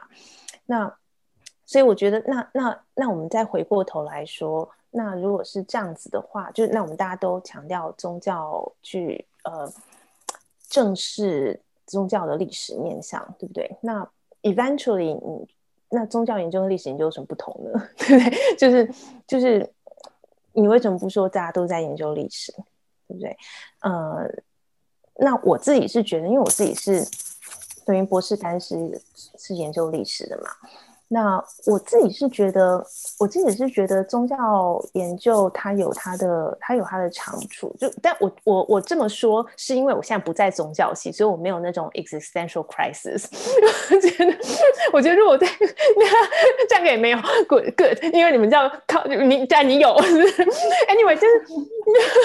我是觉得，就是因为我不在宗教系，然后就是我我就是呃，所以所以我觉得我。可以去想说啊，我可以去好，哎，我不是告诉历史学家说，你看宗教宗教学的长处是什么？然后是是我们必须要吸收，然后是是不可以，就是不可以只是把他们当做啊，就是就是一般的社会现象或者什么的，就是一个集集会现群众集会现象或者什么的。那我自己是觉得有一些有一些长处，是我觉得很容易被。被历史学或者是其他的学门忽略的，嗯，其中一个举个例子吧，其中那个例子就是我们常常会忽略，就是大大家刚刚也其实有提到 agency 嘛，就是我觉得我们常会忽略，就是嗯，有信仰的人，不管是你是信什么样的东西，或者是你或者是那个信仰跟你的个人的呃 identity 是不是是不是很紧密的连接？但是我觉得一个有信仰的人，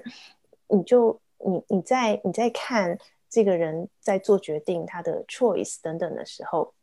因为他他自己本人的意志啊等等，你在分析这个人的时候，你就你就不能只是说啊，就是他是不是一个嗯有有能动性啊，他是不是一个很。就是可以可以自己做决定，然后他做的决定是不是 rational 等等的，因为他会告诉你说啊，什么东西是上帝的呼召啊，或者是就是你知道什么事情我向菩萨发愿啊，然后或者是你知道这件事情我是受了神的指引，所以就是很多事情，然后这个事情这种东西，我觉得就是对对性别研究或者是对女性主义特别的特别的重要，因为女性主义你你 always 就会讲到说那。就好像就是常常大家去判断一件事情是就是对对对女性来讲是不是压迫或者是干嘛？你就说那这个女生有没有有没有选择权？对，就是或者是就是她自愿的吗？那还是她还是她被迫的什么什么的？但那这个这自愿还是被迫，还是就是你有没有主动的选择的权利？在这种脉络之下，就变得比较很复杂。那就不能只是用那个来判断说哦，女性地位的高低，或者是就是怎样是好，怎样是不好。那另外一个例子就是我以前比较，我硕士班的时候比较比较专注研究的是儒学。那那时候就是那时候刚好就我就本人也还是比较虔诚的基督徒的时候，所以我那时候其实觉得很有趣的地方是，我觉得用用一个基督徒对圣经的态度去理解传统。的学者，不管他怎么 identify 自己，对于儒家经典的态度，就是觉得非常非常的可以理解。因为不管怎么样，六经是不会错的，就是后面的哎那那些那些注释都都可能有问题。然后，但是不管怎么样，六经是不会错的。那如果六经错，那就表示那就表示那个那不是孔子写的，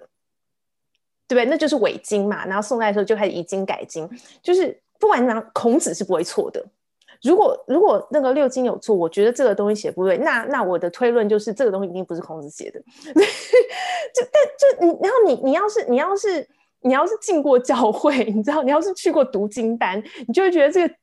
极其合理，然后你就你我你就完全就非常理解。那个对对儒家来讲，就是那个什么东西是绝对不会错的，然后什么人。就是包括孔子，也许不是什么那种，就是圣人，呃，是圣人，就是不是神或干嘛。但是他有一个，他有一个，他有一个基本的，就是基本的信念就是那样。然后你从，你你不管就是儒学怎么样转变，然后一直到可能到很后来开始，就是可能大家会觉得，哦，就是孔子会反，就是然后孔子这是 no big deal。但是就是一直就是一直到到非常非常非常非常晚的时候，就是基本上大家还是觉得，就是好啦，我没有很喜欢儒教，这儒儒家的什么什么这个都不喜欢，这但是 OK，孔子不会犯错，就那个那个很基本的那个像还是有，所以我觉得，我觉得，我觉得这一些这几个小例子吧，我觉得就是，嗯，就是嗯，我觉得宗教研究或者是 you take take religion 或是 take 嗯。Spirituality take faith seriously，可以可以给历史学家的一些一些启发。嗯，我真的是其实就很很多大我大家说的都非常的赞同，就想不断的按赞，然后 很多想回我刚刚也不断在怕自己忘记想说什么。就刚刚小文最后说到的，我们如果 take faith 或者是把信仰这件事情比较重视，或者作为一个。看待个体、看待社会的这么一个媒介的时候，我们会可以更理解个人的选择、群体的选择，其实也更理解古代和当代的社会。最近我想到两部电影，一个是奥斯卡得奖的电影《Minari》，呃，米纳里有水情这部韩其实是美国电影，讲韩国移民的。那如果你是不带着宗教的这个呃。棱镜或者是这个视角去看的话，可能他会觉得你会觉得和李安早期的电影好像可能没有太大差别，都是讲移民一代移民的故事。但是它其实带了非常多，它是其实是跟韩裔美国移民非常相关的一部电影。它里面有非常强，他们有宗宗教色彩，他们是基督徒，但这个基督教又是移民和。到美国的亚裔移民非常重要的一个身份，这个进入教会。那教会在美国生活意味着什么？对移民意味着什么？这都是非常重要的。而且他还有韩战的背景。那他们他和那个呃帮他那个美国白人之间的和解，这个和解其实也是一种灵性的，有灵性的意味在。等等等等。啊，还有呃，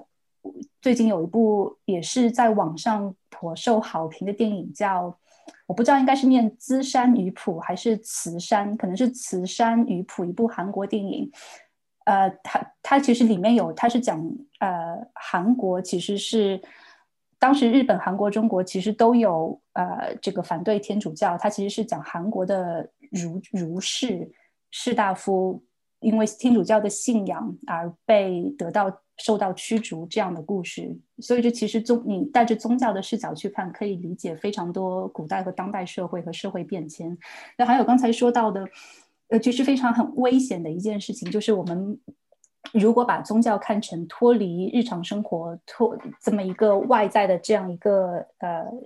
一个一个 category 这么一个范畴的话，那其实也有一种危险，就是把宗教呃本质化。它化约成一个一成不变的东西，那这个包括把世界其他其他人他者化约成一个一个不变的东西，也包括把我们自己化约成一个一成不变的东西。就比如说，大家想到信教，或者是你是不是有宗教性的，都想到你是不是基督徒？那其实就是这样一个对立的想法。那对基督徒，曾经对很多基督徒来说，你是。啊，你是没有基督教信仰，或者你有其他的宗教实践，那你就是迷信的。就这种本彼此的本质化，彼此的彼此的化约化，这个也是现在非常危险的一件事情。所以我们在做很多工作，其实可能是。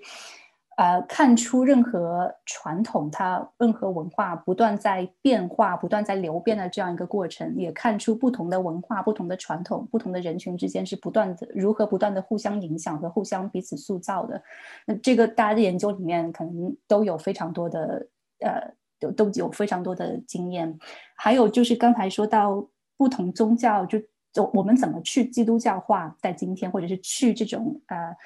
呃。Protestant 新新教的对我们世界的这样一种塑造，就其实是小文的一位同事，呃，Donovan Schaefer 刚才说到，就 Donovan 的研究，他是研究宗教情感，那他其实想做的也是类似的工作，就是我们对宗教的概念就。把基督基督教受到基督教新教的影响，有这么一个殖民时代的呃，这是这个殖民时代的产物。那其实也是把宗教和语言和理性和哲学概念联系在一起。那他就是说，其实宗教最重要的是一种情感，人有，动物也可以有。那你这个其实就是不是把宗教和语言的传统联系在一起？那这个，然后它其实不只是。呃去基督教化，其实也是去呃人类中心化。那他其实他这我记得他那本书的开头是那个真古德尔观看大猩猩的仪式，就说大猩猩也会因为同伴去世合在一起为同伴进行一个悼念的仪式。那这种仪式其实就是一种宗教情感的体现。那从情感或者是宗教情感来看，这个就是非常 对，这个就是我帮助我们。重新思考宗教这种方式，这可能就是宗教学帮助我们重新思考今天这个世界可能非常重要的作用。那还有，大家大家其实都提到了，就女性主义啊，或者是研究，或者是我们亚亚洲人、东亚人，这个也是我们会，我觉得有时是我们会被问到你是不是有宗教信仰这样原因之一，因为我们是女性，或者因为我们是。呃，东亚人，大家就会觉得你研究这个应该是和这个制度化的宗教的关系，就应该是你是信仰者才会进入这样这样一个领域，或者是呃，在学界有另外一种分领，就是会认为你是亚洲人，你就是通常会研究亚洲宗教啊，你是女性就通常会研究女性主义或者是和性别相关的研究，就通常是做自传式的研究。这是为什么？我觉得。有宗教学或者是宗教与文化这种科系或者这种研究方法是非常重要的。那它其实也是帮助我们去本质化，不再把宗教作为一种外在的东西来研究，而是呃看待它的，不再是把一个人、一个个体或者是一个传统本质化。这个其实是。呃，刚才战哥提到的 Smith 非常重要的一本经典作品，就《宗教的意义与终结》。那其里面有讲到，当然后来有有更多的研究对这个做出，呃，有更多在它基础上的发展啊、修正啊等等。那其实也是说到我们所谓的宗教，就这个词是这个词是怎么来的？在这个词出现之前，我们其实也就是不同的文化传统等等等等不同的政治形态文化传统，在今天是。就就这些东西的这些概念的啊机制化，或者是这些概念的正统化，对我们今天这个世界的影响，这其实都是我觉得是跟宗教相关的研究呃非常重要的一点。我就这个其实是我也很想和大家聊一下，就就这个宗教学、宗教研究对今天的这个呃我们今天世界的影看待今天世界一些影响，就比如说。这两天推特上面有一位学者讲到，他提出讲讲讲了一件事情。他这位是呃法国的白人女性，一位哲学家，写了一本书叫《We Are Not Born Submissive》。然后他这本书，他说他自己是一个哲学家，他完全说的是哲学信念。但他出了这本书之后，被打的标签就说他是一位，他是研究批判理论的，他是研究女性主义的，他是研究人类学的，但就不说他是哲学家。他就觉得，如果我是一个白男的话，这种事情永远不会发生。但是因为我是一个女性，她她还不是有色女性，就还是一个白人女性，大家就会不认为她是和这种呃正统的或者是经典的啊有男性气质的研究相关。我不知道宗教学或者是跟宗教相关的大家在做的研究会不会对这个方面有一些。我们刚刚说到宗教学，很多都是它怎么挑战传统，或者是怎么修复传统的。我不知道在这个方面，在跟种族、性别等等相关的这些呃面向上面，呃，我们在教的东西，或者是我们在做的研究，是不是会有一些帮助？我可以回应一下，虽然我不确定我的回应是不是非常的这个 回到点上，因为我记得你 在那个 N D N 的访谈里面，你说到呃，就是你在 没呃。因为读书的训练，就当时是有这种 liberal feminism 的这种概念在。后来遇到了一位呃女法师，然后你台湾来的比丘尼老师，对，比丘尼就问他，就说你就是 feminist，然后他就说啊，哦，那个那个那个是我那个哦，那个是那个是我引用一个。一个一个书，就其实还战哥推荐我的呢，就是那个 Nomala Sagado 的那个啊，这个刚好手边有 Buddhist and Gender Practice，这个就是我的，就自从战哥推荐之后就变我的 all time favorite，因为它里面就是 我觉得这真的很好看，而且就因为我自己本身其实没有受过什么呃非常系统性的理论训练，那但是这个书就是我自己是觉得，我我我给学生看，然后学生都叫苦连天，就说啊那个什么很难很难读什么的。可是我自己觉得还好啊。我如果我我就觉得，如果我这种没受过语言训练的都还还可以 follow 的话，应该还好。Anyway，就是他他一开始这个这个书，他是他是嗯呃，他是在呃探讨那个斯里兰卡的那个嗯。呃，比丘尼等于是就是的一个嗯，重新建立比丘尼传统的一个运动，因为我们知道在南传佛教，它的那个比丘尼传统就是断掉了嘛。那为什么比丘尼传统会断掉呢？因为因为就是在这个呃佛教戒律里面，你要受戒受受受足戒，成为比丘尼是比比呃比丘要来的呃条件要来的多。比丘的话，你就是有有。就是足够人数的的比丘来帮你受戒就可以了。那比丘尼的话，你要足够人数的比丘加上足够人数的比丘尼才可以。所以，如果历史的某一个时刻你刚好凑不到足够人数的比丘，那比比丘尼，特别是你凑不到足够人数的比丘尼，那你就没有办法那个那个产生下一个正式的比丘尼。那这个就变成一个恶性循环，就越少一般处理，你就再也凑不到足够人数的比丘尼，然后就绝种了这样子。然后。那那呃，那这个，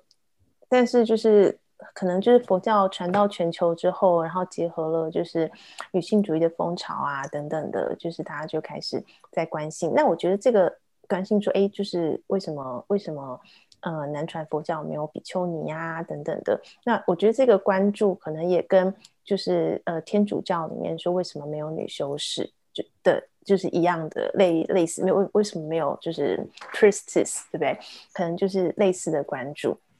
然后那就是，所以他这个书其实一方面讲的是那一种全球政治的的的一种角力，然后另外一个我觉得非常厉非常我我自己非常喜欢的是他就是他花，因为他自己本人是是是斯里兰卡人，然后就是他本人在在那边就是。等于是长期的田野耕耘了非常非常的久，然后他，呃，就是我我自己觉得，你从他的访问里面是也可以感觉出他，嗯，跟这个地方的关系非常的密切，然后他跟这些人的访谈也是非常非常的深入，这样子，我觉得啊，这就是一种感觉。有的时候，有的时候，人类学家呢跟你说再多，他们就是跟这个，然后或者是他说再多。那个呃，他怎么样？就是把就是自己的背景前景化干嘛的？然后那些东西，我觉得都不如一个感觉。我 觉得不是，就是你知道，你读他的那个嗯那个书，然后读他的 interview 的时候的那种那种舒服的感觉。那他其实书一开始他就讲到，他就说他跟一个其实最近才帮就是。受了足戒变成比丘尼的一个，呃，一个一个前辈在在聊天，然后等于是做访问吧。那那个那个前辈呢，他就是也是长期来有参与这个呃重新恢复比丘尼传统，在斯里兰卡恢复比丘尼传统的运动。那他就问他说：“哎，你觉得自己是一个女性主义者吗？”那对，然后就那他就说，就是如果用他们就是就是当地的语言的话，就是就是 women，就是类似 womenism 的意思，就可能也跟中文类似吧，就是你是女性主义者嘛。那他就说我不是女性啊，而且 I'm not a woman。然后，然后就就跟那他也就是很自然这样，也没有要特别就是反抗他或干嘛故意的意思。他说我不是女性啊。然后那那个人就那个那个。就是作者 Sagado，他就说自己当时就是觉得哈，你说什么，就是觉得无法理解这个这个答案。然后他说要花很多时间去去想他到底就是这是什么意思啊。然后就是那个他后来一般就他就是他觉得他自己有一个呃他自己呃心路历程的一个转变，然后去想说为什么他们觉得自己。跟一般女生不一样，可是因为他们明明你知道，就是他们明明就是因为是女生的关系，所以变得他们要守的戒律跟跟一般的比丘和男生是是不一样的嘛，不是完全一样的，所以他怎么可能不觉得自己是是女生呢？他明明就受到这些限制啦，嗯，可是他就是却就是很自然的说，啊，我就不是女生啊，这样子。那个是，对，那那个那个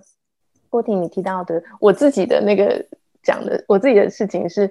我以前在华大有一次上那个上 Kyoko Tokuno 老师的的 Women and Women in Rel 呃 Women in Buddhism 的 seminar 的时候，那个我们老师那时候刚好有一个台湾的比丘尼，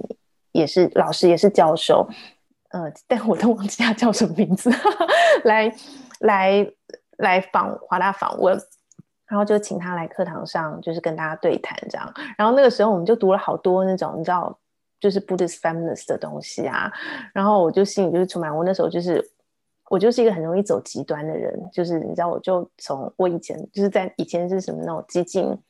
福音派基督徒嘛，然后那个时候已经不是了，那时候就变成一个那种就是激进的那种自由派女女权主义斗士这样，然后我就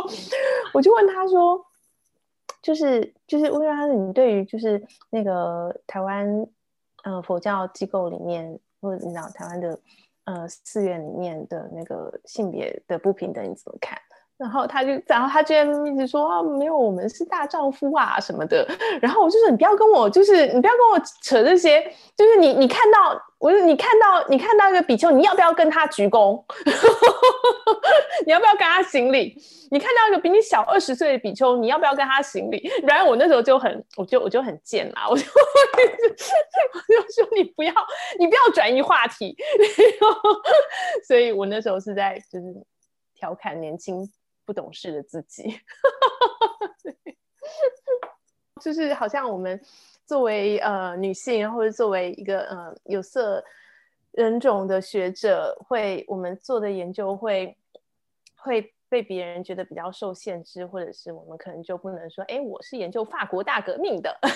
就别人就对不对？然后就算你的法文很好，别人还是不觉得你的法文很好。哎呀，能不能？然后。跟性别没关，你是你是中国人，你说你要研究法国大革命啊？对对对对对，没错没错，对没错，学者也同样会被 challenge。对对对对对，没错没错。然后像如果你是你是 Asian American，在英文系就只能做 Asian American 的课程。嗯，对。那我我我觉得这个我我我其实想要回应的是是这个延伸出来的一件事情，但其实讲起来还真的有点敏感，我们就用中文讲讲就算了。就是说。就是说，就是，呃，固固固然是这样，没错。那但是呢，在呃，在或者说在呃，在妇女史啊、性别史，或者说就是呃呃呃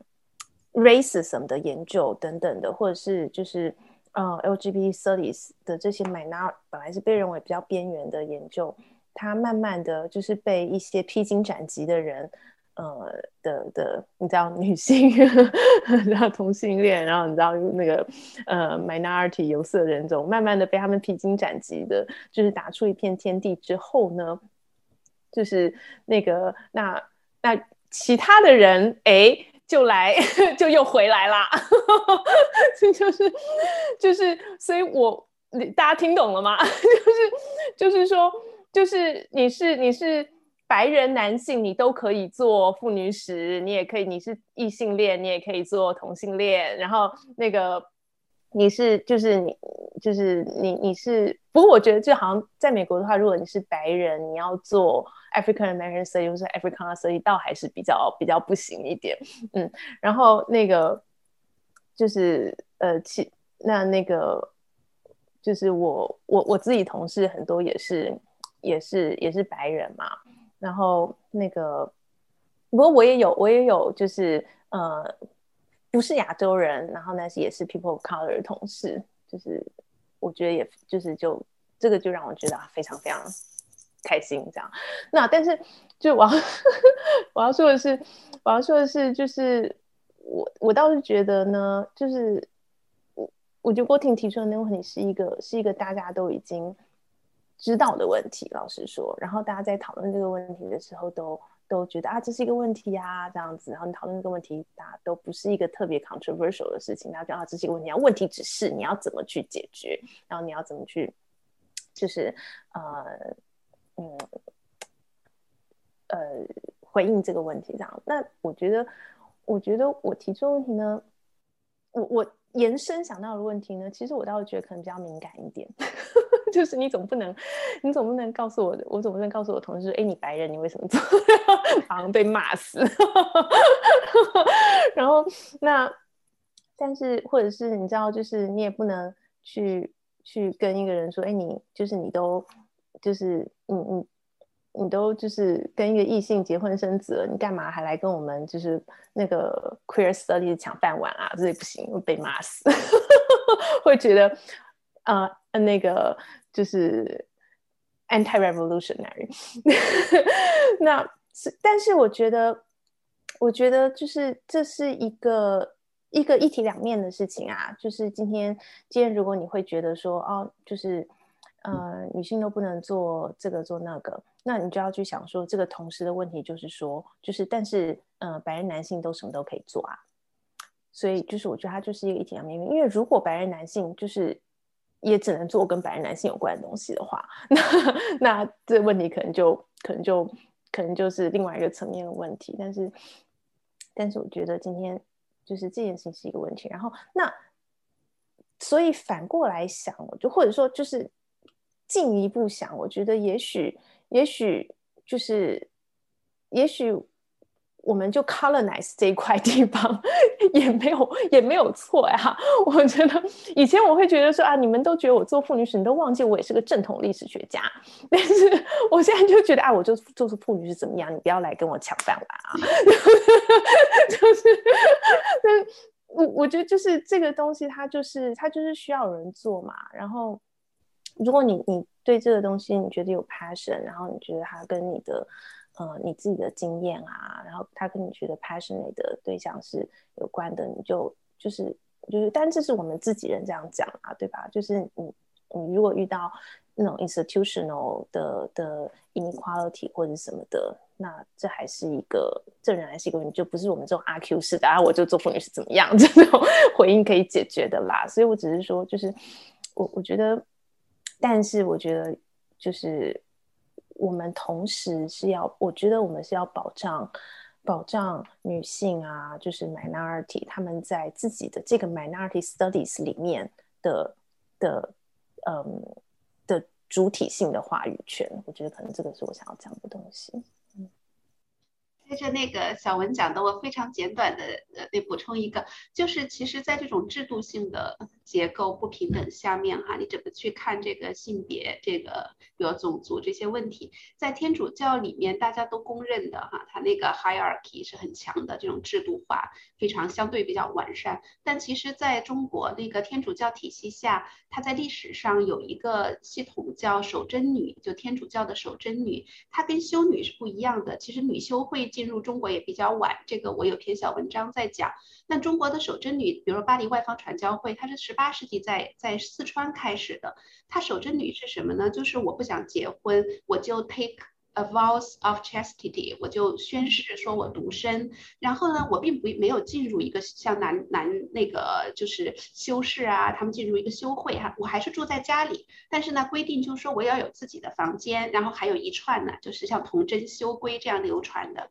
像我做到十九世纪满满洲东北的时候，他们也有一整套，就说修呃守贞女。所以我最开始处理的杜氏那三个女孩的书信，那三个女生都是守贞女，她们就住在家里一辈子没有结婚，然后参与教会的辅助工作。然后你我到那儿做那个田野的时候，就问村里人哈，他们都他们会跟我说，他们不知道守贞女这个名词哈，那他们当地人叫姑奶奶。他们就说杜家出好多姑奶奶，他们超厉害，就是你会听起来地位很高的。当然，他们他们会一点读写哈，这个因为他们要学药理啊，要去做一些那个传教的工作、辅助工作。其实你要从现在的那个性别的角度去分析分析哈，或者是要去讲 agency、讲 subjectivity，你会觉得哎，这个不平等的制度下。给他们一个自己的空间，自己的房间，哈，你可以有很多可以去去去去延展、去讨论的。这个其实呃，我很有意思，因为之前只发现那三封信嘛，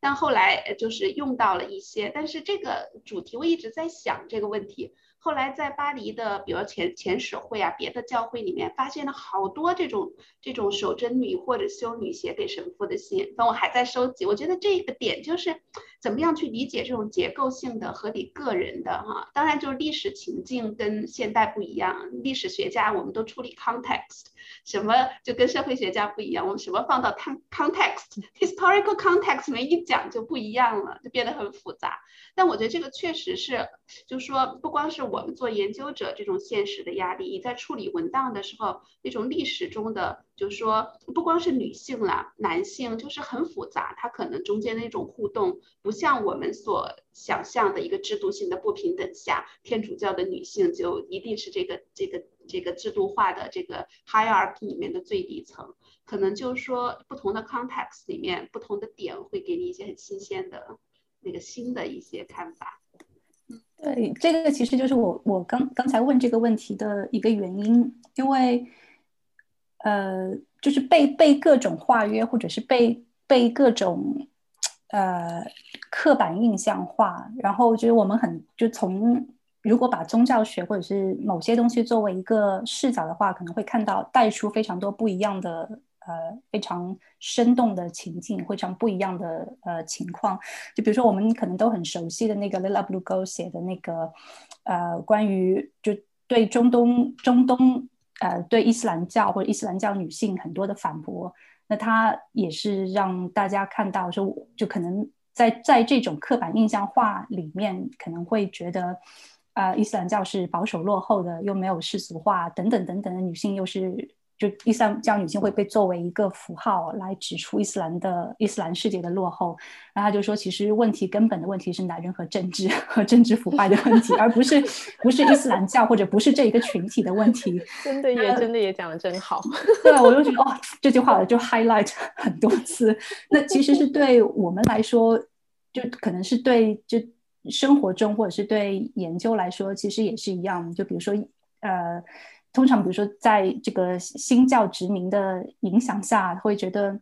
尤其是在香港碰到很多学生，如果他们 中学读的是教会学校的话，他们经常会说说啊，儒家如何保守落后，或者是 Chineseness 保守落后，但是有了基督教，我们就可以进步，就可以谈女权。这这个二元就是就是 一直被这样塑造出来。那。然后刚才说的世俗化，其实这个概念也带着非常多这样的刻板印象。那一方面是说，就是刚才提到的，谁可以有有权世俗化，谁可以说我世俗化我就先进了，我就现代了。你没有世俗化，那你你就就是不行。那同时，它是也是给了这个国家很多权利来控制，或者是来呃。Categorize 不同的宗教应该是怎么样的？是是是这个呃刻板印象化很多群体很多人群，我想到的是这一点，所以我就想知道大家在研究或者是教学生活中，就你对你们来说，你们所接触的东西会不会会会会有些帮助？我记得跟比如说跟立新也提到，那啊就是 feminism，当然女女女性主义当然是和对他。就是有这样一个 care 是一个非常重要的一部分。那可能你你提到你在训练过程中，呃，有很多你的导师或者是呃你们这方面你们这个领域的前辈也都是女性。那一方面是这个其实是女性主义一种实践，但同时可能又是对女性的一种刻板印象化，就是女性就是提供这个支持、情感帮助的这样一种人。所以我不知道呃。就你碰到的这些，你们是怎么处理这些问题的？呃，我现在可能还说不上如何处理这些问题，但是，呃，我的一个观察就是，因为我之前学物理的，所以在进入我现在的专业和职业之后，我发现哇，就是 原来世界上有那么多女性，就真的是一种很直观的感觉，就是原来我可能经常是房间里面唯一一个女性。现在可能经常是房间里边只有一个男性，或者甚至没有这样子，然后感到很舒服，嗯，然后我我想说，呃，就是我们在就是学习的过程中也读到一些 feminist，他的嗯提到说我们有一门课叫做 leadership and communities，它这个可以是嗯传统意义上很男性的或者很 NBA 的。这么一种话题，比如说领导力哈，但是我们在课堂上就会读，比如说有一本书，呃，作者叫做 Andrew Murray Brown，他的书名叫 Emergent Strategy，就是他用了就是科学中关于涌现 emergence 这个概念，他去说一个社群是如何形成的，然后你作为所谓的领导，你应该就是如何在这个社群中做出改变，去领就是领导就是其中的人一起改变和它是一个 adaptation 的过程，它不是说我们今天是是这个策略方针，然后之后再是下一个什么样的呃目标这样子的词汇，嗯，所以嗯，我觉得它是一种对于。不管是机构也好，还是社会也好的一种重新理解，也就包括我我读到的，就是或者是听到的一些他们对于圣经的一些重新解读，就是说，呃，在某一个具体的场景里边，实际上他可能不是所谓的在上位者去进行领导，很多时候可能是一个在旁进行辅助的或者不起眼的角色，他去改变了或者是引导了某一个事件的进程。所以这种情况下，就是嗯，是一个很有意思的视角去理解说，在嗯在现实生活中，就是谁在领导，然后谁在被领导，谁处于中心，谁处于边缘边缘这样子的一系列的话题吧。对，所以我也是在嗯体会的过程中，然后想到一个就是例子，就比如说像在心理咨询里边。有一些很厉害的所谓咨询师，他可以一整个 session 不说话，但是你知道他的那种存在，他就是一种就是不言说的力量。所以这种东西它是怎么样出来的？嗯，当然可能有点扯远了，但是他这个是我我就是最近几年所学到的一个让我就是非常感到眼前一亮的一个关于实践的一个思路吧。战哥有什么需要要要补充的吗？我正好听到刚才郭老师有提到情感劳动，然后立新说的就是也也就是有稍微就是 elaborate 一下，就是说就既然提到了这个 gender division of labor，其实很多情况下就是不光是在学界，就整个如果你去看这个 labor force，就是那种男性他一般会就是 assign a role，他可能是 leadership。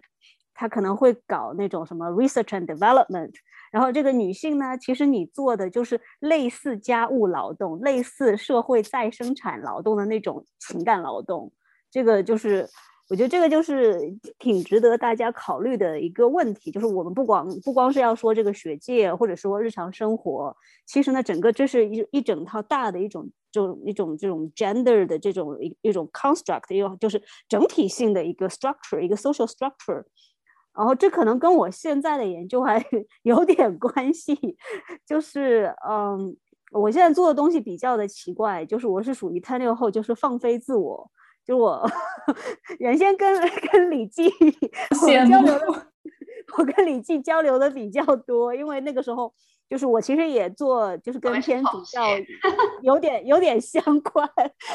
因为李记在做就是天主教的传教士，然后就是他有说到，就是东北的那些就是就是中国的天主教女性会给传教士写信，然后呢，我其实。就是第一本书呢，我还在讨论世界宗教，当然是批评，然后还在讨论就是比较传统意义上的作家就有这个。其实我当时我的那个那个第一本书就是这个博士论文改出来的，就是有讨论日本的一个天主教作家叫做安多修萨库，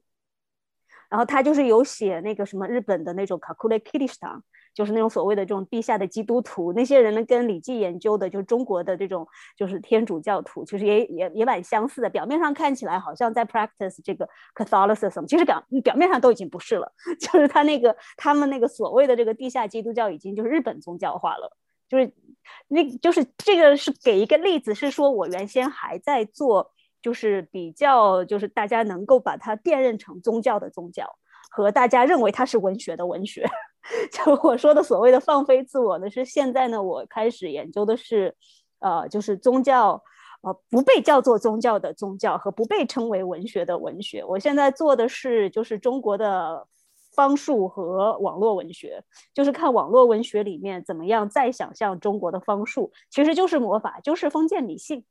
那些就是在就是基督教模式里容纳不下的东西，甚至在。儒家正统的这个模式里也容纳不下的东西，然后如果大家去关心现在的网络文学，然后你会发现它有大量的对这种中国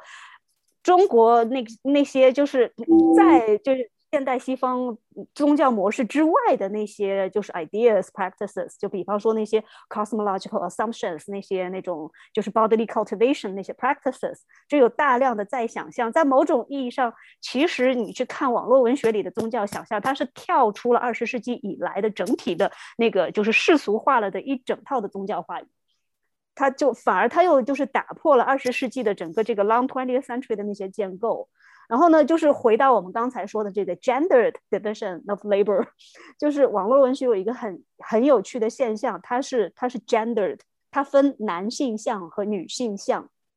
然后它有一些类型，它就是这个所谓的男频的类型，然后那些类型它往往会关注于，就是它会致力于去再想象所谓的以前的那些就是 superstition，然后呢，它其实影射的是现当代的科技。就那些故事呢，其实呢，它是这个 cognitive labor 的故事，它就是就它涉及的是认知劳动。然后就是女频文呢，就所谓的女性向的网络文学，它会在这个基础之上，它会考虑到这个就是所谓的 cog 就是 cognitive labor，就是必不可少的 affective labor，就是你现在要搞这个所谓的科技创新，其实呢，就是你其实就是你一个人在那瞎想是想不出来的。就是你需要那种团队，你需要大家的配合，需要那种社交，然后需要就是这种 social interactions，你需要 build subjectivities，你要你要 build 那种 relationships，然后 cooperation，这个时候 affective labor 就特别的重要。然后呢，就是女性向的网文，就是在那些男性的类型的基础之上，它其实呢是对我们现在整个的这个等于说。就是整个一个就是当代社会的一个，就是相对来说，我觉得是更全面，也是更深入、更准确的一个把握。因为就是他看到了这个，就是等于说 different genders 他们承担不一样的这种所谓的 gender roles，但是呢，他又想去就是 destabilize 这种那些 stereotypes，这个就特别的有意思。然后呢，我现在就想在做这样的 analysis，就是我说的放飞自我。就是大家就会说，哎，这这是宗教吗？这个明明是封建迷信、色情淫秽，然后这个是文学吗？这个 说起来就是我，我现在其实对话比较多的朋友都是做 media studies 的，都是做 fan studies 的，都是，然后我们自己也是追星族，然后也是数据女工，就是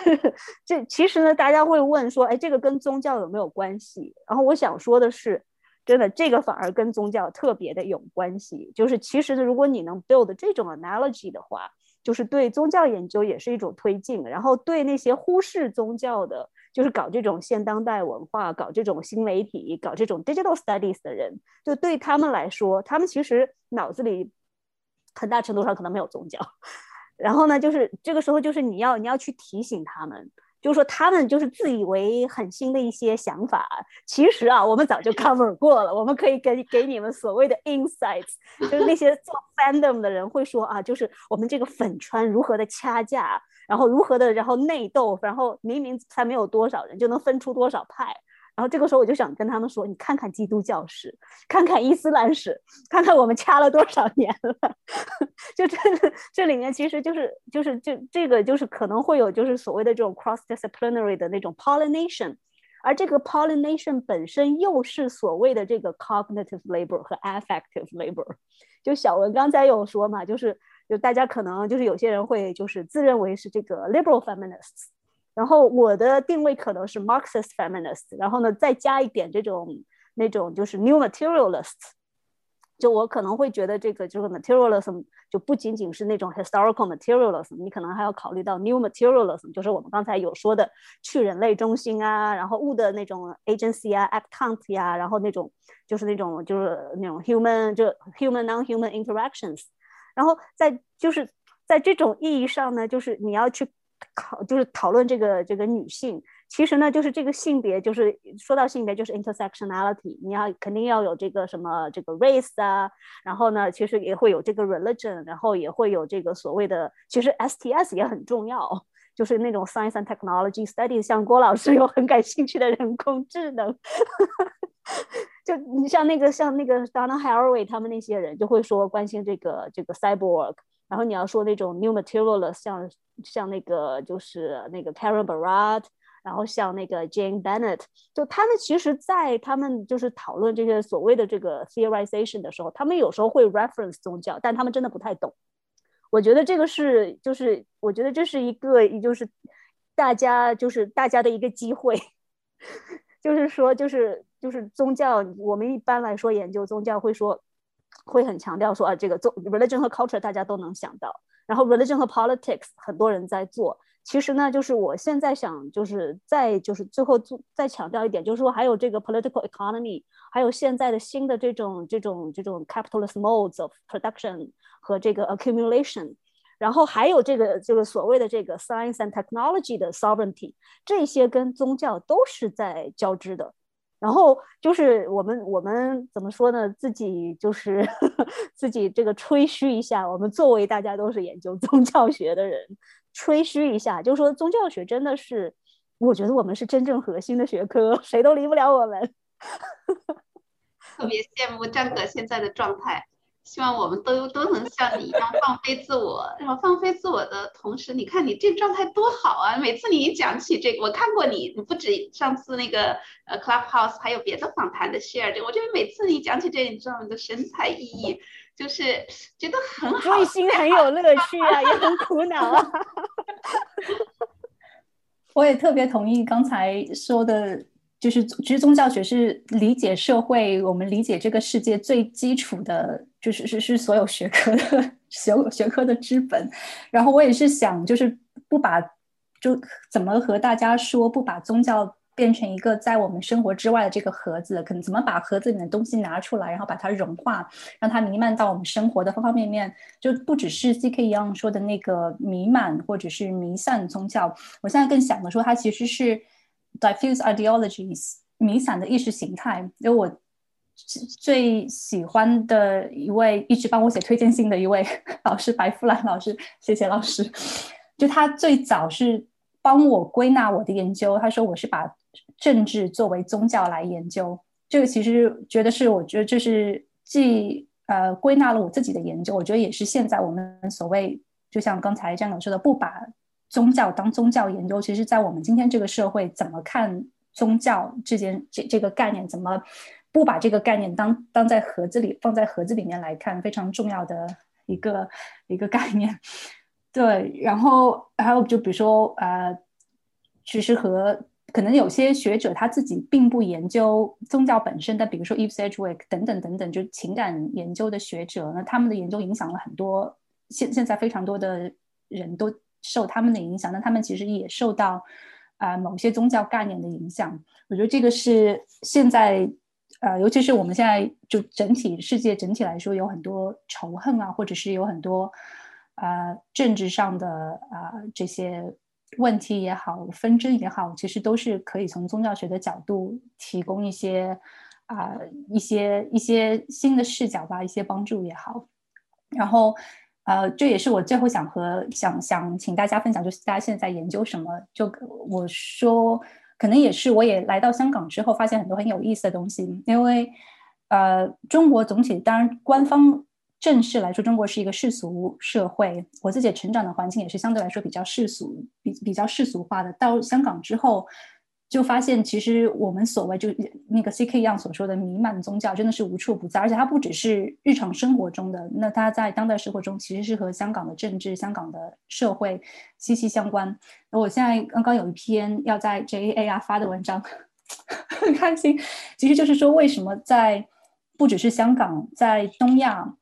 大家说就觉得基督教是特别显性，但是其实基督教教徒的人数、人口比例来说，其实是非常小的。不管是在韩国，也是觉得基督教非常的显性，非常多的那个超大型的教会，但其实信教人数并不是那么多。那为什么会基督教更显性？基督教的社会参与更显性，也经常是和民主啊等等呃政治形态联系在一起。为什么香港的其他宗教、民间宗教也好，佛道通常都和保守联系在一起？那这个其实是不只是和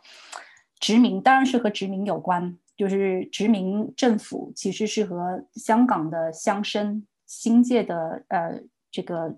这个华人社会的呃权势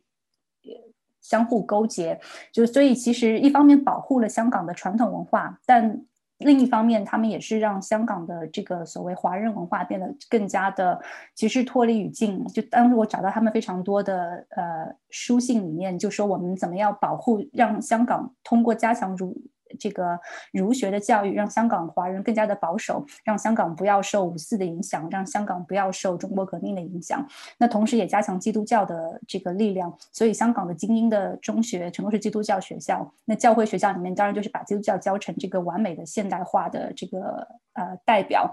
中国文化就会变得变成一个保守派的代表。那也是和冷战有关。冷战的时候，香港是一个。兵家必争之地，就不只是英国、美国在争夺香港的意识形态，呃，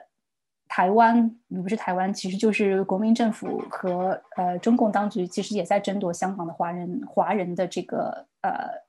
呃这个这这一块意识形态的认同，所以大家能够想到最有效的，其实就是宗教组织。那呃，英美就投资在香港的教会，基督教会。那呃，华人政府就投资在香港的佛教和道教，所以大家现在想到，就造成在香港大家想到佛教、道教，就觉得他们是和呃中共的意识形态结合在一起，就是又冷受冷战的这样一个影响。那冷战的这种以宗教为背景的意识形态之战，其实不仅影响了香港，其实也影响了台湾，影响了韩国，影响了很亚洲的很多东亚的很多地方有这样一个影响。然后，呃，另外，其实是宗教的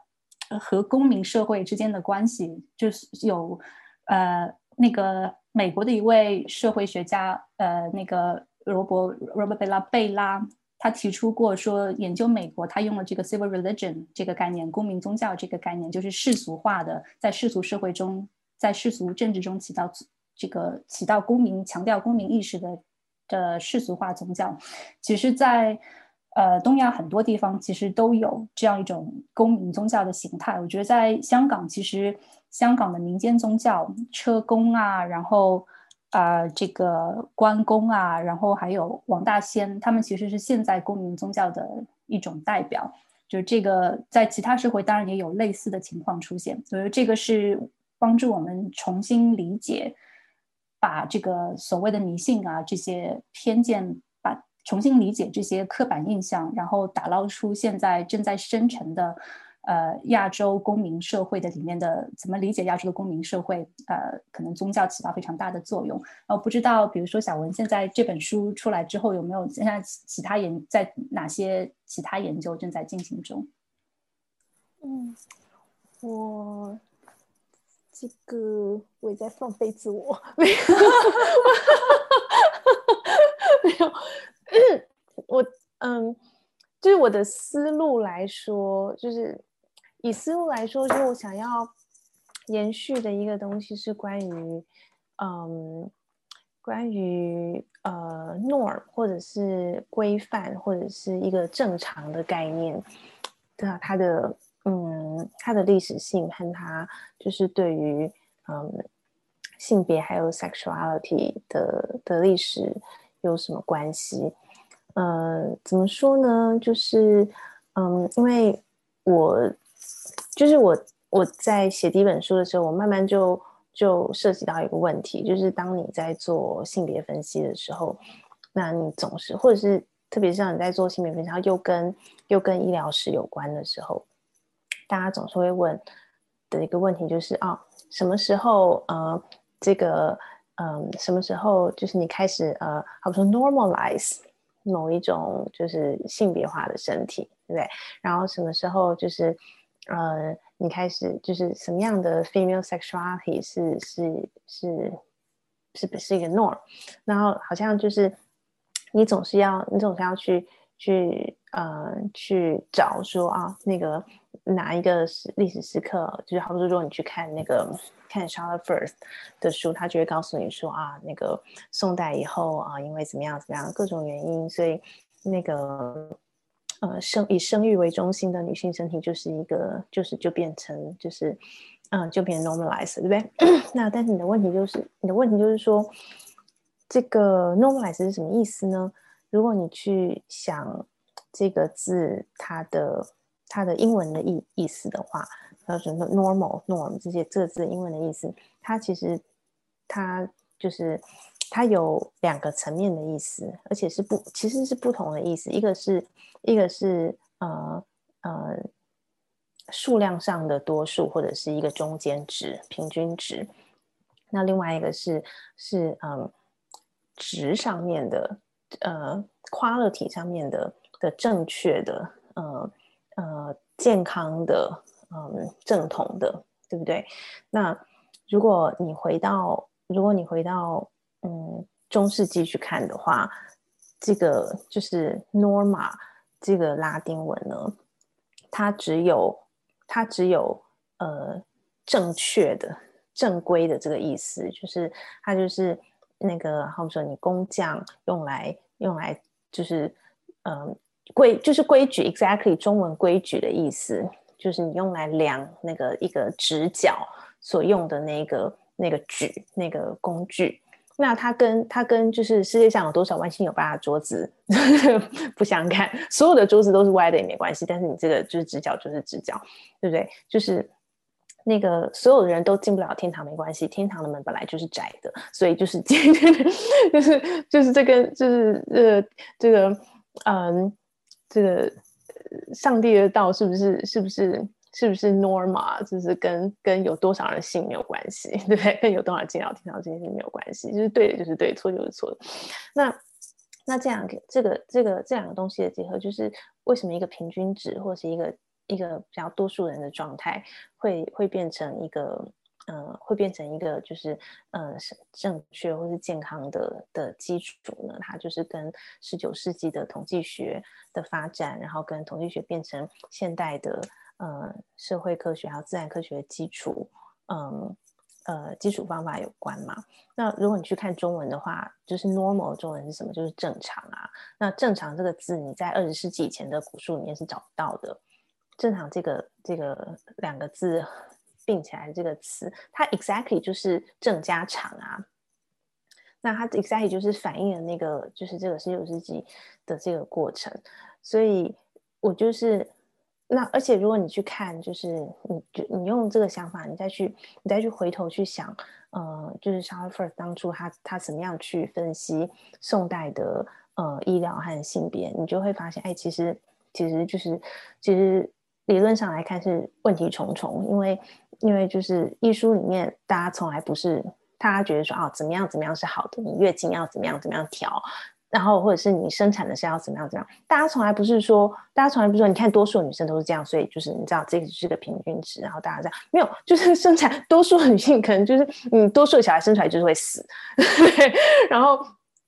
对啊，然后那个就是而且生产本身它就是一个极为极为伤身体，就是嗯。你要你要冒生命危险，对不对？然后然后非常非常伤身体的事情，所以就是以前的艺艺艺术艺术的作者从来不是说从来不是说嗯生产就是一件嗯很很健康很正常的事情啊，大家都生你不生小孩你就是你就不是很正常什么没有，他们就说生产非常的危险，然后那个跟就是跟好说就是道家的嗯修炼会告诉你说你就是要你如果要修仙，第一个就是你你就不要生小孩。然后你不要，对不对？不要房事，不要生小孩，然后，然后那个要断喉咙，对不对？然后那个不不要月经等等的，它其实一体两面啊。因为就是生小孩就是就是伤身体嘛。那你怎么去把这个跟那个跟就是社会上的那个说好，那那个。那个女生都要生小孩，这个都要结婚生子，这个 imperative 结合在一起，你完全就嗯完全就矛盾了嘛？你怎么叫医生一方面说哦，大家生小孩哦，生孩最棒，然后一方面又说但你会死哦，就是你这就你这就完全 doesn't make sense 嘛？那我觉得他的问题就是在于说，他根本的问题就是在于说，他就不是在，他就跟现在的社会不一样，他就不是建立在一个嗯一个中间值、一个平均值的一个呃的那个 norm 上面。呃，可是，可是，我觉得它中间的复杂的地方还很多，就是因为，嗯，就是在这个，嗯，用以统计学来来，嗯，呃，建立现代科学的这个模式出现之前，大家是不是还是对于，嗯，一个尝试，一个一个呃很常出现的状况，还是还是就是它还是有它一定程度的力量呢？是不是？然后那这个呃历史和时间扮演什么角色？就是即使你在这个时空里，这个这个空间，这现在这个时间段面里面不是很常出现的事情，但是它在历史中不断的出现，就好比说每一个世纪都会出现一次。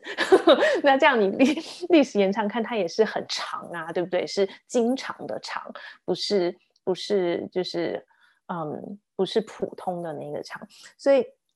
就是这个是这个是我现在有兴趣的一个课题。然后我就想说，哎，如果我们把这个东西，我们重新去把把正常把 norm 这个概念拆解掉，然后你回到以前去看到底是到底以前的典范，然后嗯，大家都大家都觉得是是呃基础的东西。是怎么产生的？它的那个背后的，嗯嗯的核心到底是什么？嗯，但是我没有什么太具体的材料，这就是 有一点有一点遐想，就嗯对，所以嗯，听起来真的很有意思，很期待。然后这个也是，其实我们刚才说到为什么宗教学、宗教研究很重要，就其实医学史啊、科学史啊这些。就这些分类，宗教和科学的分类，其实也是一个非常近现代的产物。在之前我们知道的大部分大科学家，其实都是其实也是神学家。那就在欧洲是这样。那在呃，比如说东亚的话，那就很就是科学跟所谓科学跟信仰跟宗教其实也是不分不分开的。就这些分类其实也是非常现代的，就涉及到比如说我们现在范式转移啊这些问题。然后大家如果记得我们第十期的话，我们也是谈到了 STS 科技与社会研究这一期。那其实里面也是讲到了这个呃科技与社会里面所涉及的一些非常。也是非常弥散型的这样一些内容啊，我们其实已经聊了蛮久了，不知道接下来大家还有没有有没有什么一些想补充的，然后或者是对自己之后研究的一些，跟大家分享一下之后一些精彩的研究。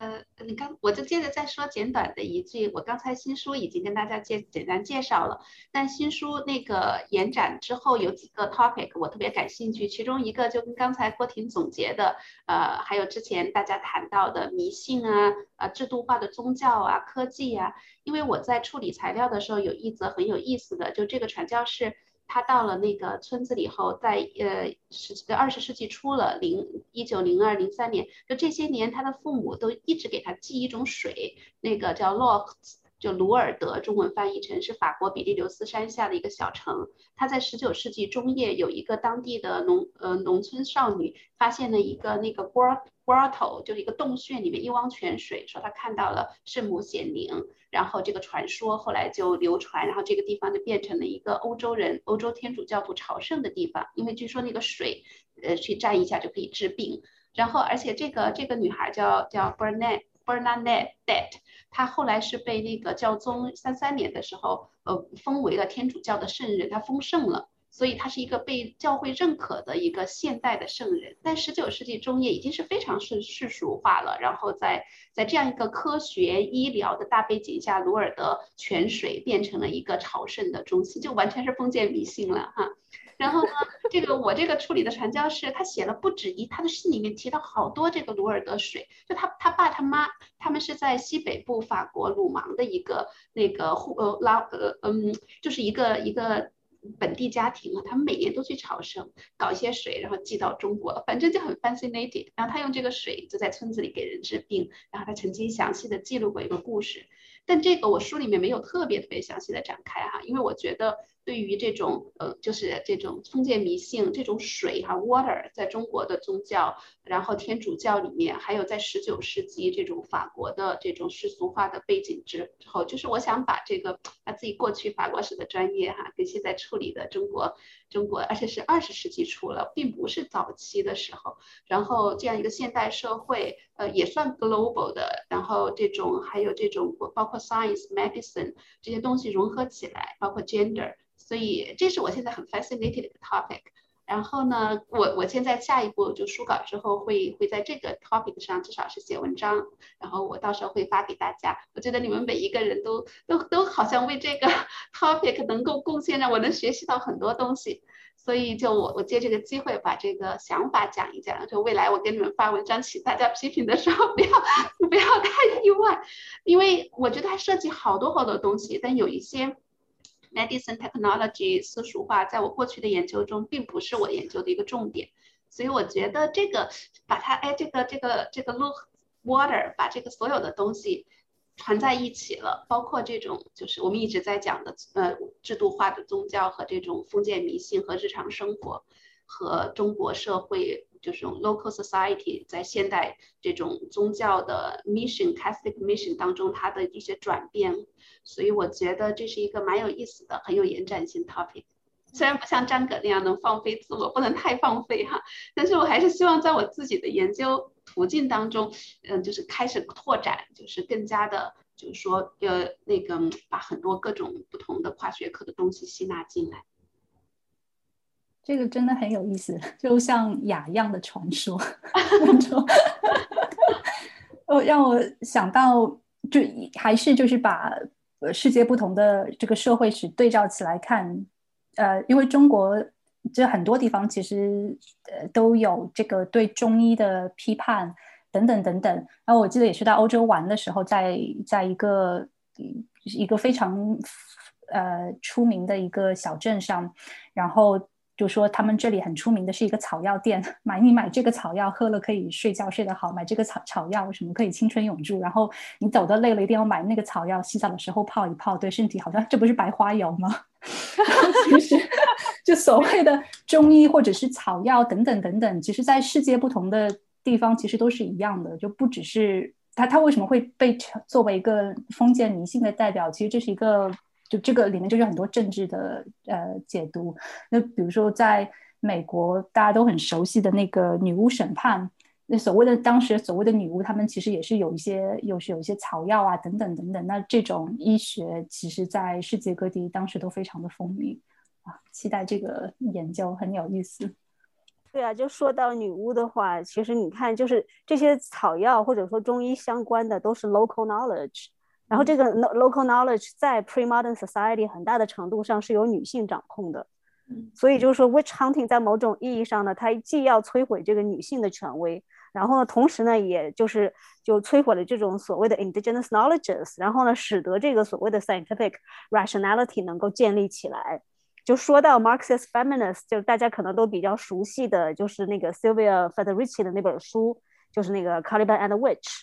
他那个书其实就是描述了这个过程嘛，就是所谓的这个猎巫，其实呢是就是这个这个资本和国家，然后合谋，然后呢把女性打造成这个生育的机器，同时呢也就是只能去从事这种社会再生产。这个就是这其实也是就是。宗教成为这个 modern Western Protestant model 的就是另一个侧面，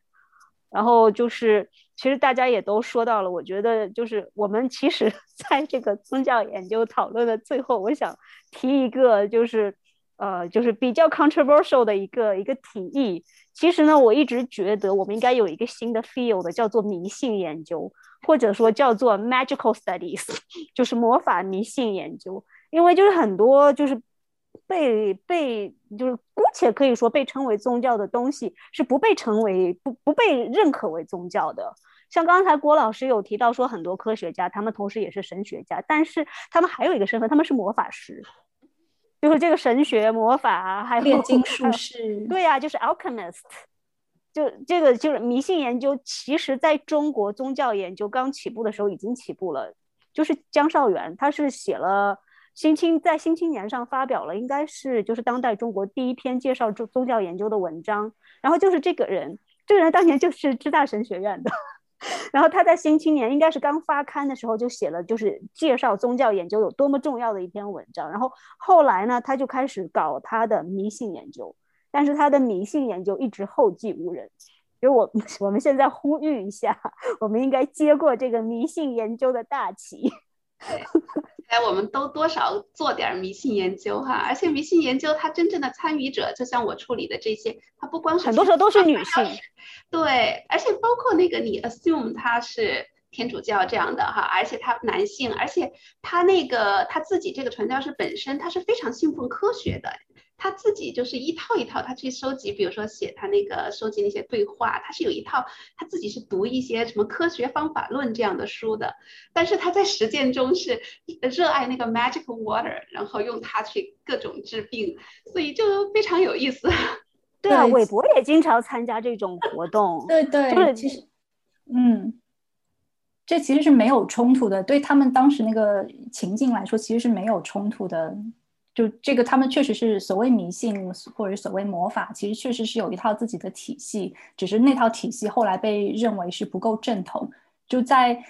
呃，不管是呃，就是现代当然是国家资本对这个的呃猎巫，其实在前现代就刚大家刚刚提到的，在不同社会其实也是一样。那我再说到，因为我最近看很多韩剧。就在大家如果看韩剧的话，就是韩剧的古装剧里面都会有这种萨满啊，他们叫巫女巫萨满。就其实他们这个其实所做的事情其实也是一样，哈，大部分女巫都是和这个当然是正统的这个儒家社会正统的知识体系来说，他们是 alternative knowledge，当然也是国家非常需要的他们，但是国家也是用各种方式来规训他们这个。当然，在现代它有自己的一套形式，但在不同的社会都有这样的体现。对，这就是为什么宗教学非常的重要，可以帮助大家理解韩剧，也可以帮助大家理解网文。好，大家还有没有其他补充的啊？立新说，我最后想带个货，就是 因为我刚好就是在另外一个播客叫做《清醒梦》里边儿。呃，谈了一期一整期是关于宗教师的具体的一些培养制度以及工作内容，所以如果大家有兴趣的话，可以去关注。呃，他的名字叫做清醒梦，他是心理咨询师小小萌主持的一个播客，你应该在就是各大平台上能找到。谢谢大家，谢谢大家。那如果我们没有，其实我们可以一直聊下去，聊到你们那里天亮 都可以。但是我觉得，虽然今天半夜了哈，对对对，我觉得这儿，我想我插个话行吗？说说说，顾静，我就是想要，先稍微稍微小小的回应一下，就是这个刚刚说的迷信研究，我觉得就是，我觉得我觉得就是怎么说呢？嗯。我们还是要去想说，就是你我们所谓的迷信，是我觉得是迷信，还是以前的人就觉得是迷信？就是我觉得它还是一个一个很重要的关键。就是我觉得这个就跟我们现在就是有时候我们想啊，我做一些就是这个东西，我觉得很酷，它对我现在好像很有很非常重大的意义。然后那你用你现在就是你去你回头去讲，我觉得啊，我觉得可能是女巫，可能是什么什么。然后结果你回去看了之后。就是你就发现，就是其实大家那时候觉得没什么，对啊，对啊，对啊，那就有趣了，对不对？那其实其实网文有意思的地方就在于，他不觉得这个有什么，他不觉得这个是迷信，他觉得我这个比科学还要科学，对对对对。然后，所以我觉得，我觉得这个就其实就挺有趣，但是有时候你也会可能也会被史料误导，就是我觉得。因为我刚好就是可能我在写书的时候，刚好有接触到一些就是也是跟巫有关的东西。但是你知道，就是中因为中文它没有那个那个就是性别化的的那个称谓嘛，所以所以他除非就特地说这个是个女巫或者是什么，就就是老婆婆什么的，不然你也不知道他讲的是男是女。然后那每次好多人问我说，那那些就是那些巫，第一就是巫是什么东西，就是就是其实它还是。还是很值得值得商榷的。然后第二个就是他问他是不是都是都是女生，然后我就说其实不知道，你知道吗？因为你根本看不出来，然后他不会特别去跟你讲。然后那有的时候他会说这个女巫怎么样？那我想说，如果有的他会特别说是女巫，是不是就代表其实其实多半不是女的？对，有可能有就像你会说我们有个女教授、女总统什么什么的，你不会说男教授、男总统，那就表示多半教授跟总统都是男的嘛？所以所以你真的不知道哎。然后那。那就是，然后有，然后多很多人就是就会就会说，呃，可能就一个一个，可能我觉得这个这个领域长期以来大家的的嗯嗯一个想法就是就是啊那个嗯可能宋代或者以后都就是士大夫啊或什么的都就是都都都会去都会去猎巫啦，就中国的猎巫，然后就是都觉得巫是怎么样，就是呃巫术或者是用用呃巫来治病什么的巫医啊什么来治病，就是都是会被认为是不正统啊或什么什么的，这也是一种好像去定义那巫的方法，就是反正他是不正统，也不管他做什么就是巫。可是就是我就偏偏就是有看到材料，就是就是。就显示一个士大夫啊，然后他们家就有人就是出了什么问题啊，然后就找一个巫来啊，然后就是巫就做了一些法，然后这个法看起来是还蛮常见的一些法，然后就哦就就没事啊，就哦 thank you，然后就 bye，然后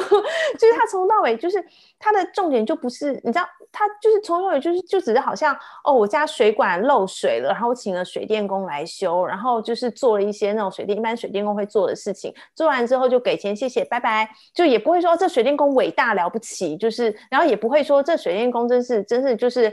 就是很很糟糕，就是破坏社会的那个。善良风俗没有，就是一个水电工，你知道吗？然后呢，那他请这个屋来的呢，也就是一个一般的，就是可能中下阶层的事，就是就所以，然后你知道，我就偏偏看到这种材料啦。然后有时候这种材你也不一定很常见，因为就是你谁没事在讲人家水电工。对不对？所以我觉得大家也不要被材料误导。就是你看到一些材料，你就觉得哇，以前的吴就是怎么样被列？没有，就是我觉得不一定。就是你知道，就是中国其实中国的情况不太一样。就是对哦，我其实前一阵子还看到那个 Eber，他以前有一篇文章讲那个宋代儒家对风水的态度嘛。就是他们内部还有有讨论嘛，说朱熹还比较的支持，对吧？然后他们其实就像你说的，就像请一个水电工来解决一个问题，然后甚至呢，但是你像风水那种，它其实它的那个，它就背后的那整套 cosmology，儒家是认同的。就是这个中国环境里，就是这个猎巫这个这个这个事情能不能用，这个真的是这个是需要好好讨论的。因为就我们现在说的猎巫，其实指的是十六、十七世纪，或者说再晚一点，在这个等于说在西方这个民族国家建立的过程之中，它出现过这种猎巫的现象。就中国的话，这个猎巫可能只是一个一个比喻，一个比拟，就是类似的那种。就我不熟悉材料，我不知道到底有没有，但是我觉得就是不能够就是很简单的平行的移过来说中国也猎巫，因为这个猎巫还是蛮 context specific 的。对，也也有也有，就是因为有，所以大家就是一般的呃一般的人才会有这个，就史学家也是，就是才会有这个概念说啊，就是中国的猎物是怎么样怎么样怎么样。但是但是就是中国其实中国的方术是有它的 legitimacy 的。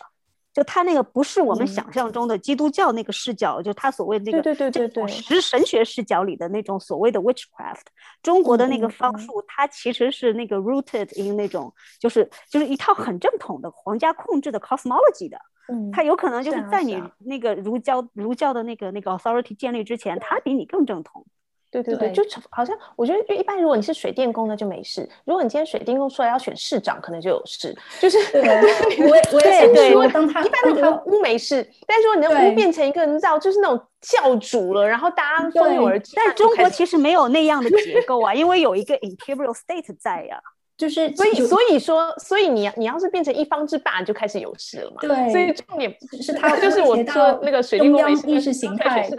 那个那个。对对对对对，就像白莲教啊那些，当他威胁到或者更哎对对对对对，变代的那个，而且对啊，他他首先白莲教可能有一个做什么水电工那种很 low 的工作了。是啊，水电工不 low 的呀。如果是风水师的话，其实还蛮有地位的。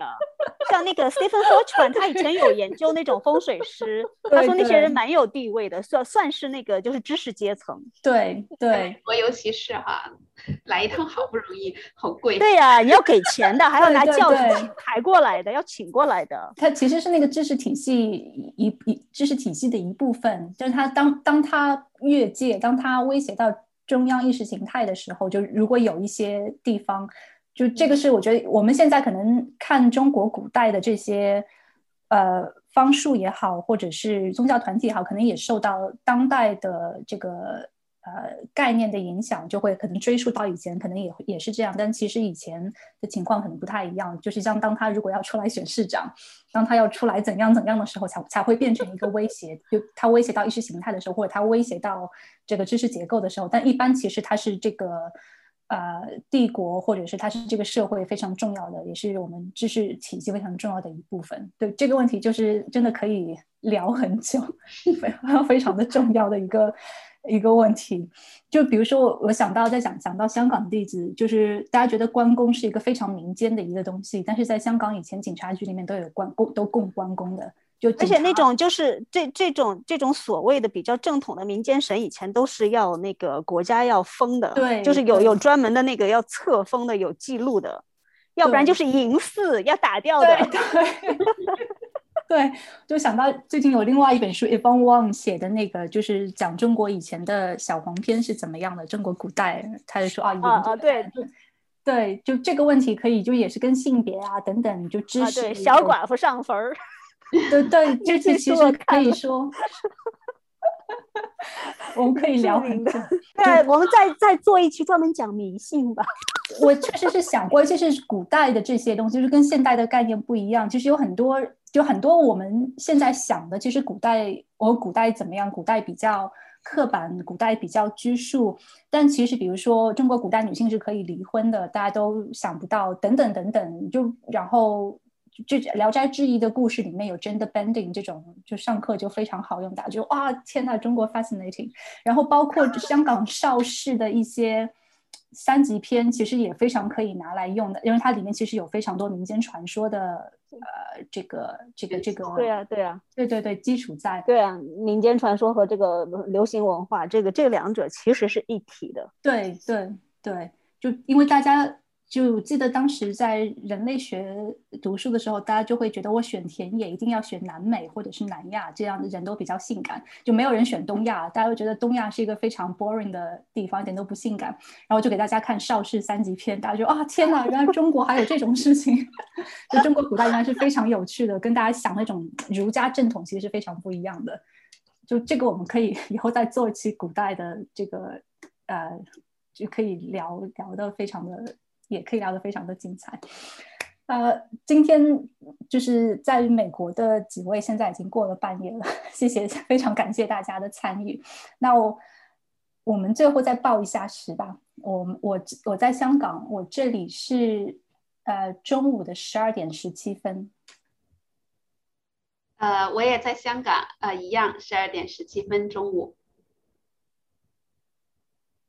我在芝加哥。现在是晚上的十一点十七分，费城是半夜 十二点十七分啦。啊，我在黑堡 Virginia，呃，半夜十二点十七分。用到半夜，这个应该闭嘴了。我也在想，说到半夜，就好像有很神奇的事情要发生了。好，再次感谢大家，两位非常谢谢谢。